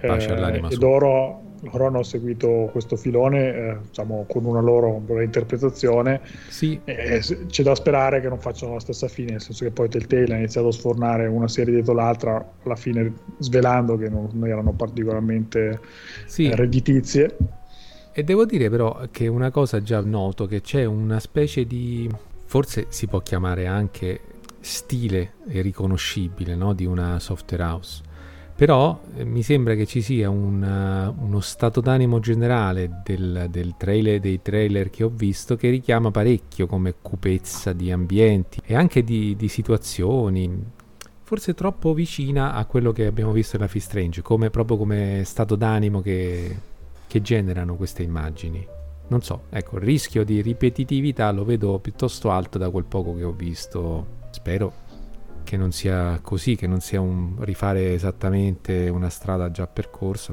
E se con Life is Strange c'era un grosso elemento di novità che appunto aveva fatto avvicinare anche persone non proprio appassionate del genere come me al, al, al titolo, è che se non c'è più questa novità e questa originalità, o si fa proprio sottile, si assottiglia, la vedo più difficile, no? Continuare a, ad avere successo. Ah, sono curioso anch'io, nel senso che io invece sono uno di quelli che i Telltale eh, li, li divoravo abbastanza e quindi anche questi di Don Nod eh, li gioco volentieri.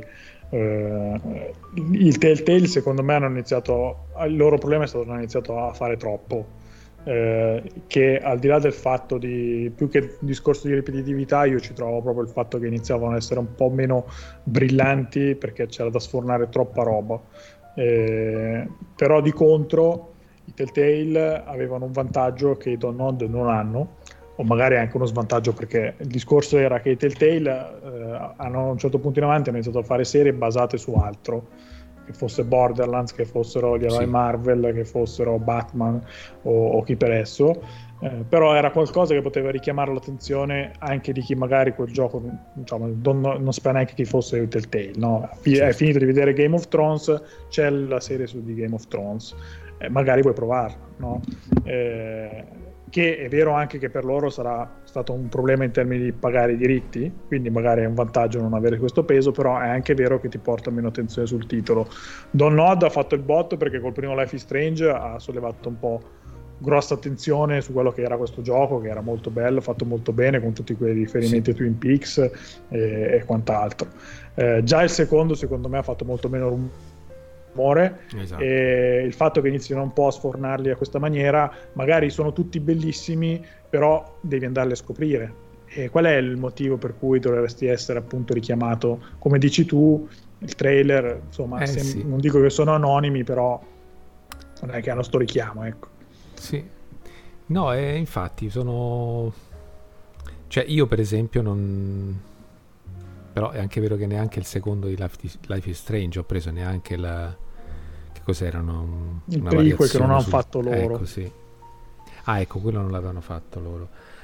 Non lo so, però eh, io avevo anche giocato di Telltale il primo The Walking Dead, la prima stagione mi era anche molto molto piaciuta, ma non, poi non sono andato comunque avanti con le successive. Quindi sono un tipo di giocatore che si stanca facile, ormai lo sappiamo, perciò non faccio testo. Però effettivamente io penso che Telltale abbia cominciato a vendere molto meno, se no il problema non si poneva. E quindi molti devono aver fatto un ragionamento analogo, cioè ok, la so, la, la, la loro strada la conosco, l'ho già percorsa e, e, non, e, non, sono troppo attratto da questa nuova proposta che mi sembra vicina sia graficamente che come spirito. Sì, è, una, è, un discorso che, che, io faccio, applico perfettamente anche a questo di questo nuovo di do, don't, don't no. Va bene, andiamo avanti. Va bene, se volete giocare il primo episodio di questa nuova serie Don Nod, l'avete dal 27 agosto, Don noi andiamo avanti al 28 agosto. No, no, devi dire. No, no, no. no, no.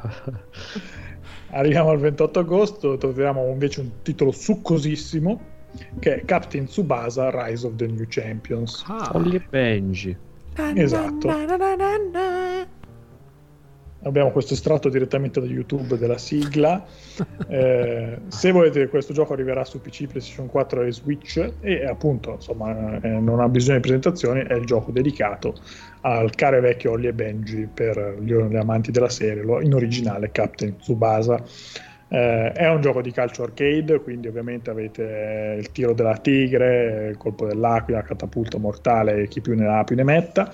Eh, il gioco, almeno dal punto di vista estetico, è, sembra abbastanza curato, sembra richiamare abbastanza bene eh, le dinamiche dell'anime. Resta da vedere se il gameplay, eh, con tutto questo po' di colpi speciali, eh, risulta altrettanto valido. È appunto un arcade, quindi non aspettatevi cioè, chiaramente nulla di simulativo ma sarebbe strano il contrario. E eh, tra l'altro avrete, eh, dovrebbe essere abbastanza ricco dal punto di vista anche dei contenuti, perché dovreste avere due percorsi principali per il giocatore singolo. Uno che vi fa rivivere i momenti iconici della serie, e un altro dove invece creare il nostro alter ego e unirci una squadra eh, una delle squadre anche queste storiche per sfidare la squadra di Tsubasa e i suoi compagni della Nankatsu. Eh, Oltre a ciò avete anche l'online, anche se l'online francamente non mi è chiaro se è limitato solo al deathmatch, diciamo, uh, o se avete qualcosa di più strutturato, dovrebbe esserci qualche forma di uh, partita classificata, però non, non, non, sono sicuro, quindi quello verificate. Però insomma, appunto, eh, dovrebbe essere un bel gioco se avete voglia di rivivere lo spirito del caro vecchio Ollie e Benji, che non, non so se qua i miei compagni di viaggio erano affezionati come sottoscritto alla serie. E per forza. No, io no, cioè, ho visto Ma qualche come? episodio, però no, non sono mai stato appassionato di calcio, quindi ah, conosco sì vabbè, la, vabbè, la, serie, allora... l'ho visto qualche episodio, però poi allora, mi appallavo abbastanza. No, ma se eh, sei sì. appassionato di calcio, eh, giocavi a calcio. Però No, non ho mai giocato a calcio, non è appassionato di calcio.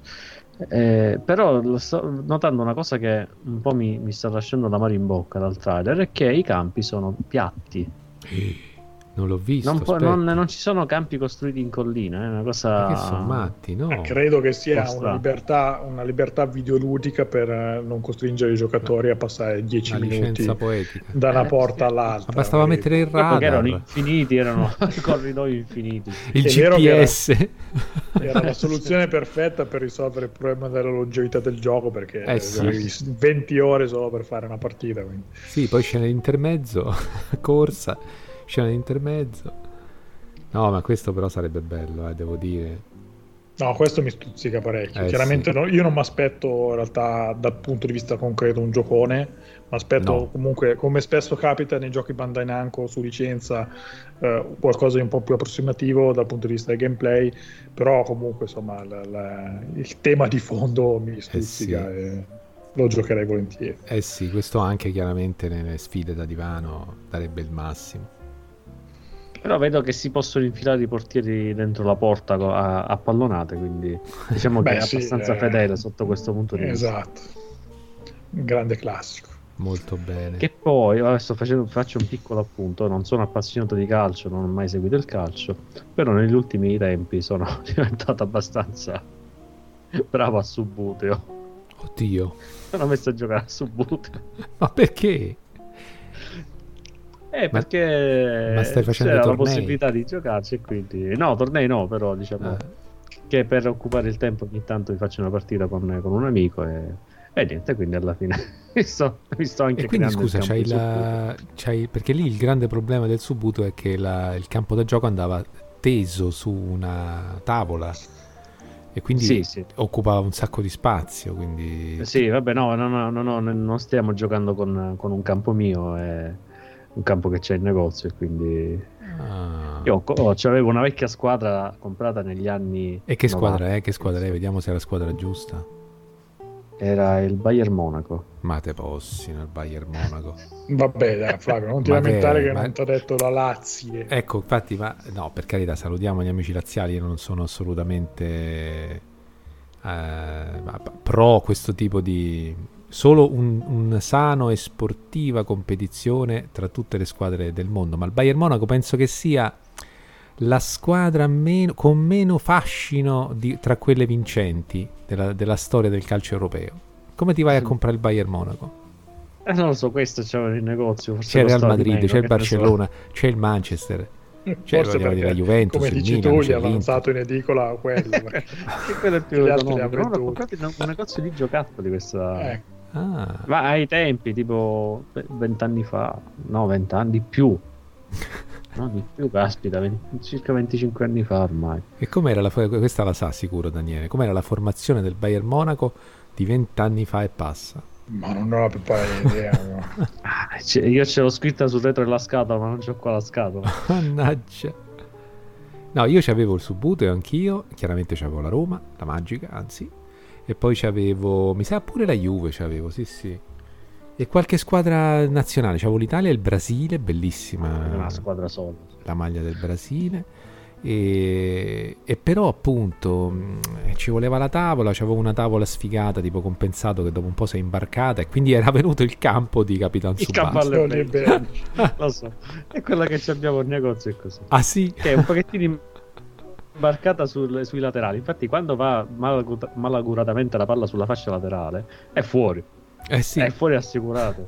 e comunque è pieno Ci di regole, eh? è una rottura quel gioco, no? Ma infatti, sì, ma ci sono un sacco. Beh, ci sono mia. vari manuali perché poi col passare del tempo sono state aggiornate le regole. altro, altro che DD. oh, ma caspita, qua. Vabbè, eh, comunque eh, quando stai con un amico ti diverti, non è... Sì, sì. magari anche infrangendo qualche regola del, di quelle ferre del subuteo. No, vabbè, sì, sono... usiamo regole semplificate.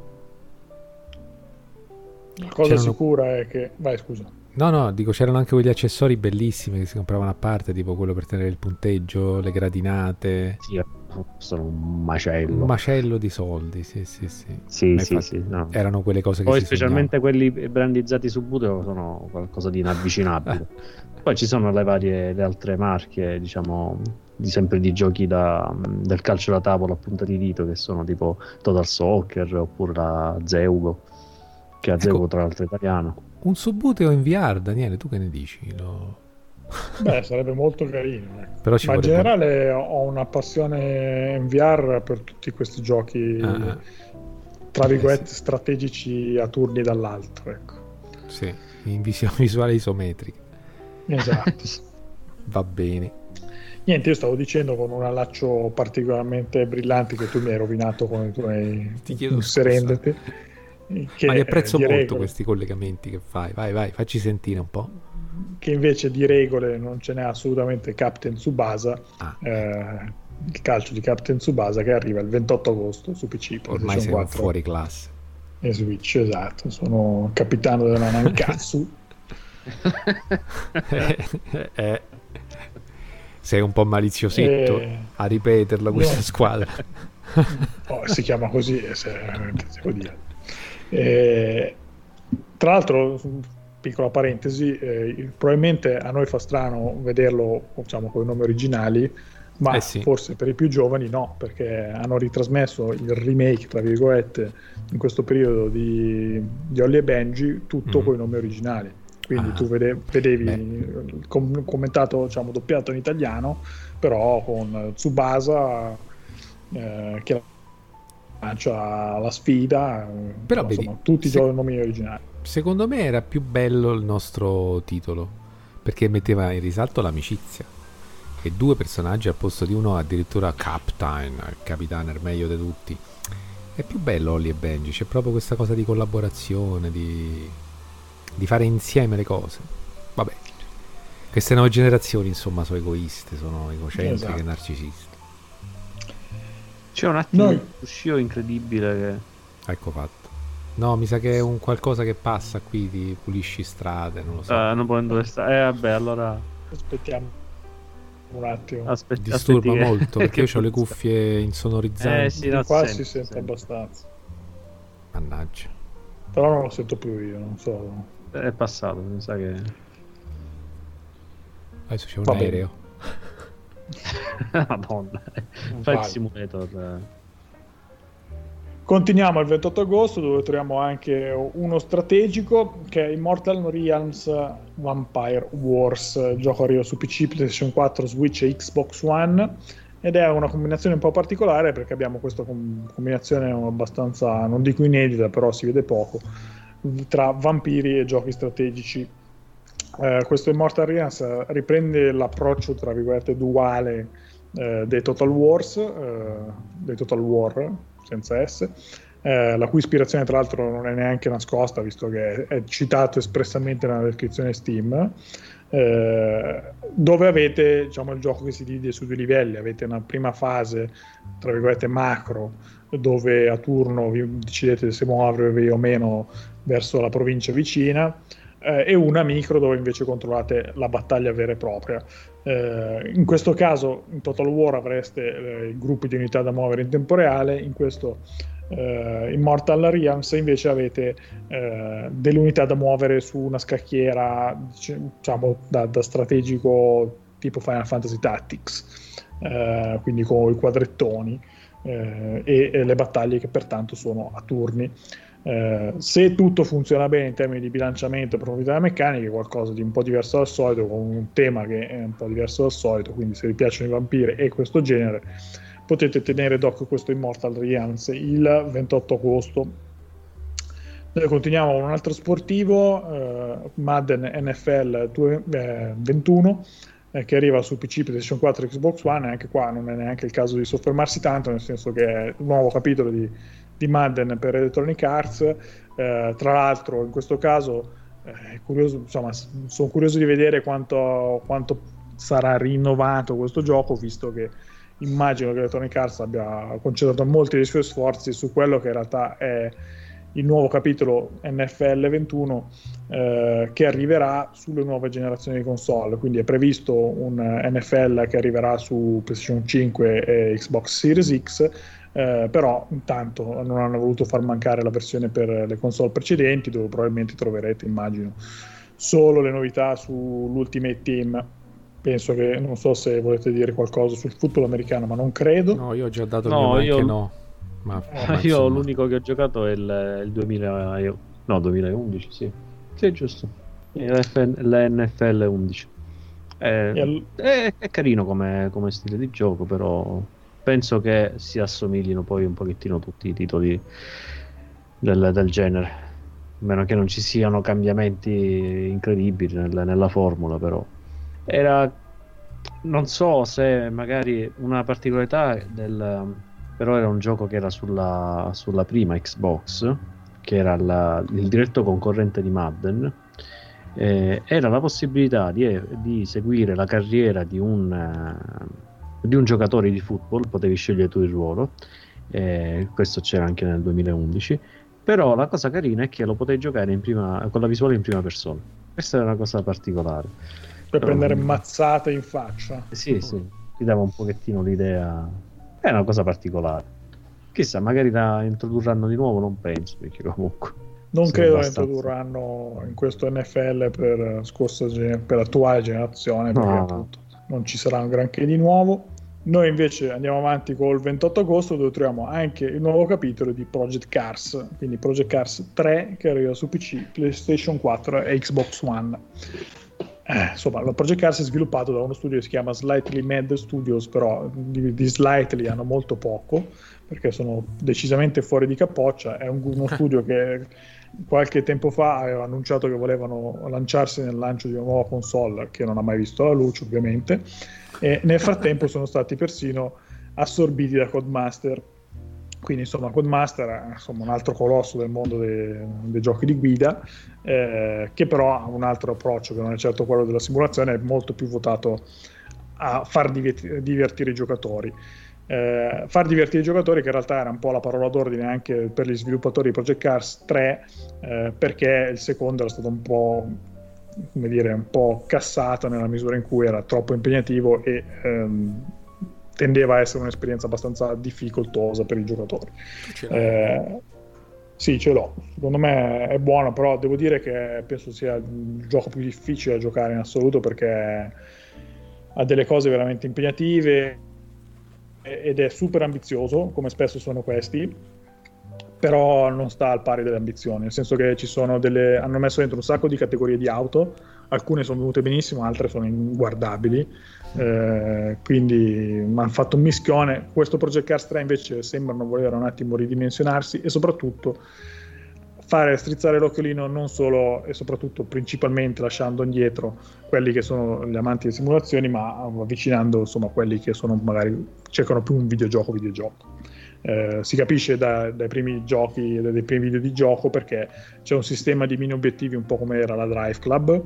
Eh, loro ribadiscono che se togliete gli aiuti rimane un gioco simulativo nel suo cuore, però a me insomma ho visto comunicazioni un po' contrastanti perché per esempio hanno detto che loro hanno, dec- hanno deciso di togliere decisamente la meccanica del pit stop perché secondo loro è troppo complicata, francamente insomma c'è persino in Gran Turismo che non è eh, certo la, il gioco più complicato del mondo. Eh, quindi boh, cosa sia questo Project Cars 3 francamente mi è veramente difficile da dire io credo che rischino un po' di diventare il doppione in, in casa Codemaster di un'altra serie che fanno appunto Codemaster che è Grid, eh, cioè mh, questo gioco tra il simulativo, tra il Syncade diciamo, eh, che però unisce più categorie di auto e, e, il rischio di perdere un po' un'identità è grosso. Vediamo cosa fanno. Io suggerisco di aspettare le recensioni perché ho qualche perplessità certo. su questo Project Cars. Noi andiamo avanti, arriviamo a Wasteland 3 che arriva su PC, PlayStation 4 e Xbox One ed è eh, appunto il nuovo capitolo di Wasteland da parte dei ragazzi, ragazzi di Inxile Entertainment, eh, ragazzi che tra l'altro sono stati assorbiti, fanno parte dei gruppi che sono stati assorbiti da, da Microsoft eh, come nuovi gruppi di studio interni ed è un, uno studio che ama mettersi a confronto con, con le glorie passate. Eh, lo hanno fatto con The Bard's Tale proponendone un nuovo capitolo lo hanno fatto facendo Tides of Numenera che doveva essere il successore spirituale di un mostro sacro come Planescape Torment. E l'hanno fatto a suo tempo anche con eh, Wasteland che hanno fatto un, secondo capitolo che era un GDR classico che voleva esplorare eh, il mondo post-nucleare un po' alla Fallout ma non i Fallout 3D eh, di Bethesda, ma quelli diciamo, storici classici con visuale isometrica. Eh, un gioco che era stato apprezzato pur senza lasciare particolarmente il segno.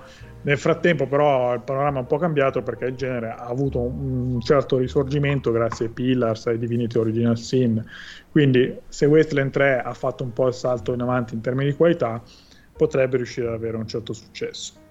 Questo mi interessa, però devo dire che il secondo non l'ho ancora giocato. Quindi tanto dovrò giocare il secondo, però sicuramente mi interessa. Tra l'altro, penso che sono quasi sicuro che questo va in Game Pass perché essendo loro ormai di, di Microsoft dovrebbe andare dritto lì. Io per il Game Pass del PC lo uso, quindi eh, dovrei averci. Ok. Non so se Five in termini di GDR qualcuno lo gioca. Eh, sì, sì, in termini di GDR sì, però il, diciamo un pochettino mi, mi frena il tipo di sistema di, di combattimenti perché, di, combattime, di, combattimento perché è forse un po' strategico come, come, stile. Mi ricordo che io il secondo Westland lo vedevo un po' sì, a turni. suo stile di combattimento alla, quasi alla XCOM in un certo senso. Un pochino sì, un po', diciamo, un po' in realtà anche come quelli vecchi isometrici comunque c'era un sistema di turni sotto che poteva sì. fermarvi con la pausa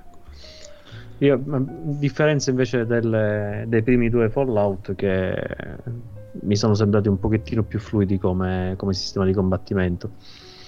Erano sempre a turni con i punti azione, però eh, forse il fatto di non vedere una vera e propria scacchiera me lo rendeva forse meno strategico, non lo so, ed erano comunque belli tosti pure quelli, perché bisognava fare un po' di scelte strategiche al momento di decidere le azioni. Però questo Westland mi è sembrato sempre un po', un po più complicato del, di quanto gradisco io. Vedremo insomma se questo terzo capitolo farà un salto in avanti. Noi chiudiamo i giochi di cui sappiamo una data in agosto con un indie che è Windbound, eh, che arriva su PC, PlayStation 4, Switch e Xbox One ed è appunto uno di quegli indie che vuole portarvi delle atmosfere evocative, però in questo caso mischiandole con delle meccaniche da survival. Nello specifico vi mettete, siete nei panni di questo naufraga che deve sopravvivere in questo arcipelago, eh, per l'appunto nel solco dei survival dovete raccogliere risorse per creare nuovi strumenti, armi e anche creare una barca che vi fa spostare fra le isole. Muovendovi di isola in isola dovreste, dovreste trovare delle rovine, le rovine vi faranno scoprire i segreti di questo arcipelago e quindi insomma un approccio un po' diverso al genere di survival che è sicuramente stato stra-esplorato negli ultimi anni. Eh, bisogna capire se appunto da, la, la, diciamo, il filone da, da, da, indie evocativo alla rhyme eh, funziona e basta per coprire le dinamiche survival. Lo scopriremo quando Windbound esce su PC, PlayStation 4, Switch e Xbox One il 28 agosto. Questo ti stuzzica Flavio? Ehm, non stavo seguendo. Eh, eh, vabbè, l'orario, l'orario. Lo prenderò per un no. Abbiamo finito? Eh, no, abbiamo no, due no, giochi no. che hanno, dovrebbero arrivare nel corso di, di agosto. esatto. Però non hanno una data, uno è quasi certo che arriva, l'altro è un po' più in dubbio secondo me, però sono due giochi tra l'altro abbastanza grossi, quindi dobbiamo menzionarli. Eh, il primo è Baldur's Gate 3, che arriva in accesso anticipato. I Larian Studios che se ne stanno occupando hanno detto quando hanno annunciato in agosto genericamente il lancio dell'accesso anticipato di Baldur's Gate. Insomma, Baldur's Gate, anche questo non ha bisogno di presentazioni, è uno dei pilastri storici del mondo dei GDR classici, quelli con visuale isometrica, che proprio l'Arian Studios hanno riportato a, dire, in alto con i loro Divinity Original Sin motivo per cui in tanti hanno sperato che prendessero in mano proprio eh, la serie di Baldur's Gate, lo hanno fatto e adesso le aspettative che sono schizzate alle stelle per ora peraltro sembrano essere ben riposte perché i gameplay che sono stati mostrati fino adesso mostrano che eh, l'Arian Studio sono stati capaci di applicare al 100% la formula di Divinity Original Sin con grandissima libertà eh, nelle mani del giocatore che quindi può interpretare a modi vero GDR eh, la propria avventura all'interno di Baldur's Gate. Ho una sola remora che eh, innanzitutto non so francamente dirvi cosa comporta l'accesso anticipato, cioè quanto gioco potete affrontare veramente in questo primo lancio, ma in generale i ragazzi di Arian Studios, per quanto il gioco al lancio sia comunque un bel gioco, sono spesso dei giochi parecchio buggati, pesanti. Eh, quindi secondo me eh, i giochi di Lara Studio sono quel genere di gioco che se lo giocate qualche mese dal lancio ne beneficiate. Tra l'altro eh, i due Divinity Original Sin dopo un po' sono, si sono stati riproposti con l'Enhance Edition che tra l'altro rinvigoriva parecchio anche la parte narrativa di conseguenza, io non lo so, cioè Baldur's Gate 3, se chiaramente lo aspettate tanto, guardatelo all'accesso anticipato, però se invece ve lo volete gustare una volta per tutte, al meglio, probabilmente dovete aspettare ancora un pochino. L'altro gioco di, di, diciamo, in attesa per questo agosto è Sirius Sam 4, eh, sembra un po' incredibile, Sirius M4, il primo approccio che il team ha avuto a Sirius M4 è stato quello che poi è sfociato in Talos Principle, che era all'inizio una, appunto un prototipo per quello che era questo sparatutto un po' assurdo. Eh, poi grazie a Dio i due giochi si sono separati e Croteam ha da una parte appunto portato avanti questo ottimo puzzle game che era Talos, Talos Principle e adesso ci dà Sirius M4 che vuole essere esattamente come i suoi predecessori, cioè uno sparatutto che di serio non ha niente che invece vuole dare in mano un'arma assurda in mano al giocatore e lasciarlo scaricare proiettili su proiettili su un numero spropositato di nemici. Eh, la campagna dovrebbe essere ricca d'azione, tra l'altro dovreste poterla fare anche in cooperativa online con altri tre giocatori. Se vi piace questo tipo di gioco scanzonato, eh, e vi piacciono gli sparatutto, Sirius M4 è un gioco da tenere d'occhio se effettivamente arriverà questo agosto. Non so se voi due aspettate o Baldur's Gate o Sirius M, non credo. Forse eh, un Sirius M. No, ma Sirius Sam sì, li ho, gioca- li ho giocati. Eh, ho, giochicchiato un pochettino il terzo pure, però i classici sì. Sono, sono molto carini come giochi, sono eh, sì, da, che non si prendono sul serio. Eh, c'è semplicemente da far fuori frotte di nemici a non finire, quindi sono veramente proprio da giocare in maniera spassionata. Eh, quello che forse più mi interessa, anche se devo però recuperare, cioè ce li ho, devo giocare i precedenti e Baldur's Gate. Più che altro sono curioso di vedere se si baserà, che non, sinceramente non, non l'ho approfondita la cosa, se si baserà su un, un sistema attuale di, di gioco di ruolo come erano per esempio i primi Baldur's Gate che il primo mi pare Sì, che sì, era non sulla, so dirti, non so dirti che 2 versione e- di D&D però è basato su quella. Mm, ok quindi potrebbe essere o sulla quinta o no, sulla quarta non penso perché sennò li uccido No, guarda, non te lo so dire perché io non sono ferratissimo di Dra- Dungeons and Dragons, per cui non ti so dire che, che versione è, però ho letto che si appoggia a quello e lo fa abbastanza bene. Mhm, quindi useranno sempre il D20 sì perché è- mh, la serie si andava evolvendo con le varie ma del D20 system di di D&D Eh, il- mi pare il primo Baldur's Gate dovrebbe essere con la diciamo con la seconda edizione se non ricordo male. Di sicuro il Baldur's Gate 2 era sulla 3.5 eh, quindi questo magari sarà forse sulla quinta. Ho visto qualche menu meno male lo richiama però da vedere sì questi, questi sono questi forse mi interessano oddio Baldur's Gate forse mi interessa di più rispetto ad altri giochi del, del mese però devo sempre recuperare i precedenti Va bene, siamo arrivati in fondo, abbiamo il, in realtà un piccolo listino dei giochi che si spostano di casa eh, come facciamo di solito alla fine del podcast. Eh, abbiamo nello specifico il DLC di Dying Light che mentre aspettate il secondo capitolo potete tornare sul primo con un DLC abbastanza particolare che si chiama Hell Ride ed è previsto il 13 agosto su PC e il 14 su console. Eh, abbiamo il lancio di Non Straight Roads che è un rinvio perché ne avevamo parlato in una puntata precedente. Arriva invece il 25 agosto su PC PlayStation 4 Switch e Xbox One. Dal 27 agosto avete la remastered di Final Fantasy Crystal Chronicles su PC su, no su PC scusate su PlayStation 4 e Switch mentre su quelle stesse due console quindi PlayStation 4 e Switch arriva anche West of Dead Eh, da PC a PlayStation 4 e Xbox One arriva viaggia Pathfinder Kingmaker, il GDR isometrico che dicevo negli acquisti del mese, e eh, per ultimo, uh, certo non per importanza, c'è il passaggio da PlayStation 4 a PC di Horizon Zero Dawn che quindi potrebbe essere apprezzato anche dai giocatori PC. Fine. Oh, guarda, io proporrei un applauso che Sì, parte in questo Flavio, momento per Daniele che stavolta ha veramente superato se stesso affrontando questa difficilissima impresa di non disidratarsi completamente e dare di matto durante questa lunga, inaspettatamente lunga puntata di agosto delle uscite del mese. Quindi siamo arrivati in fondo, ci mancano i ma anche sì, ma anche no, e poi sbrighiamoci ad andare a farci una doccia e andare a dormire. allora, i ma anche no. nel frigorifero. I ma anche no, li abbiamo detti, mi sembra. Tu, Daniele, sicuramente sì.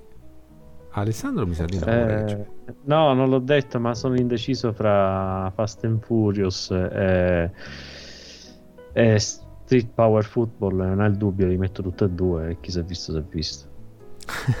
Due è la prima volta che Sì, è ex equo di, di ma anche sì, no. sì, sì, sì. No, io non mi ricordo più quello che avevo detto. L'avevo già detto il mio? Tu hai detto di Tender Request, mi sembra. Se mi ricordo bene, giusto? Boh, qual è? Quello Il JRPG mezzo visual novel. No, sono stato Guarda, così ti ha fatto così schifo che te lo l'hai rimosso, quindi mi pare proprio che più mancano di così. Va Eh. bene, mi fido. E, e allora andiamo con i ma anche sì, riparatori. Allora, a parte Total War eh, Troy che mi interessa e Baldur's Gate, ma l'ho detto non, non subito sicuramente, anche se avessi soldi da dargli. Eh, in realtà per me questo agosto è l'agosto dei giochi scemi, quindi Mhm. quei giochi che mi interessano sono Fall Guys, eh, che tra l'altro appunto arriva col Plus, e, E Captain Tsubasa. Eh sì. sì. Quindi tra Captain Tsubasa e Fall Guys sono a posto per sto mese. Io se potessi prenderei il eh, simulatore di volo di Microsoft, però non posso e, e, e anch'io, insomma, il mio, diciamo, il picco dell'entusiasmo di agosto è stato sicuramente Holly e Benji. E Qualche brutti scherzi fa la nostalgia, ragazzi. su questo non c'è dubbio.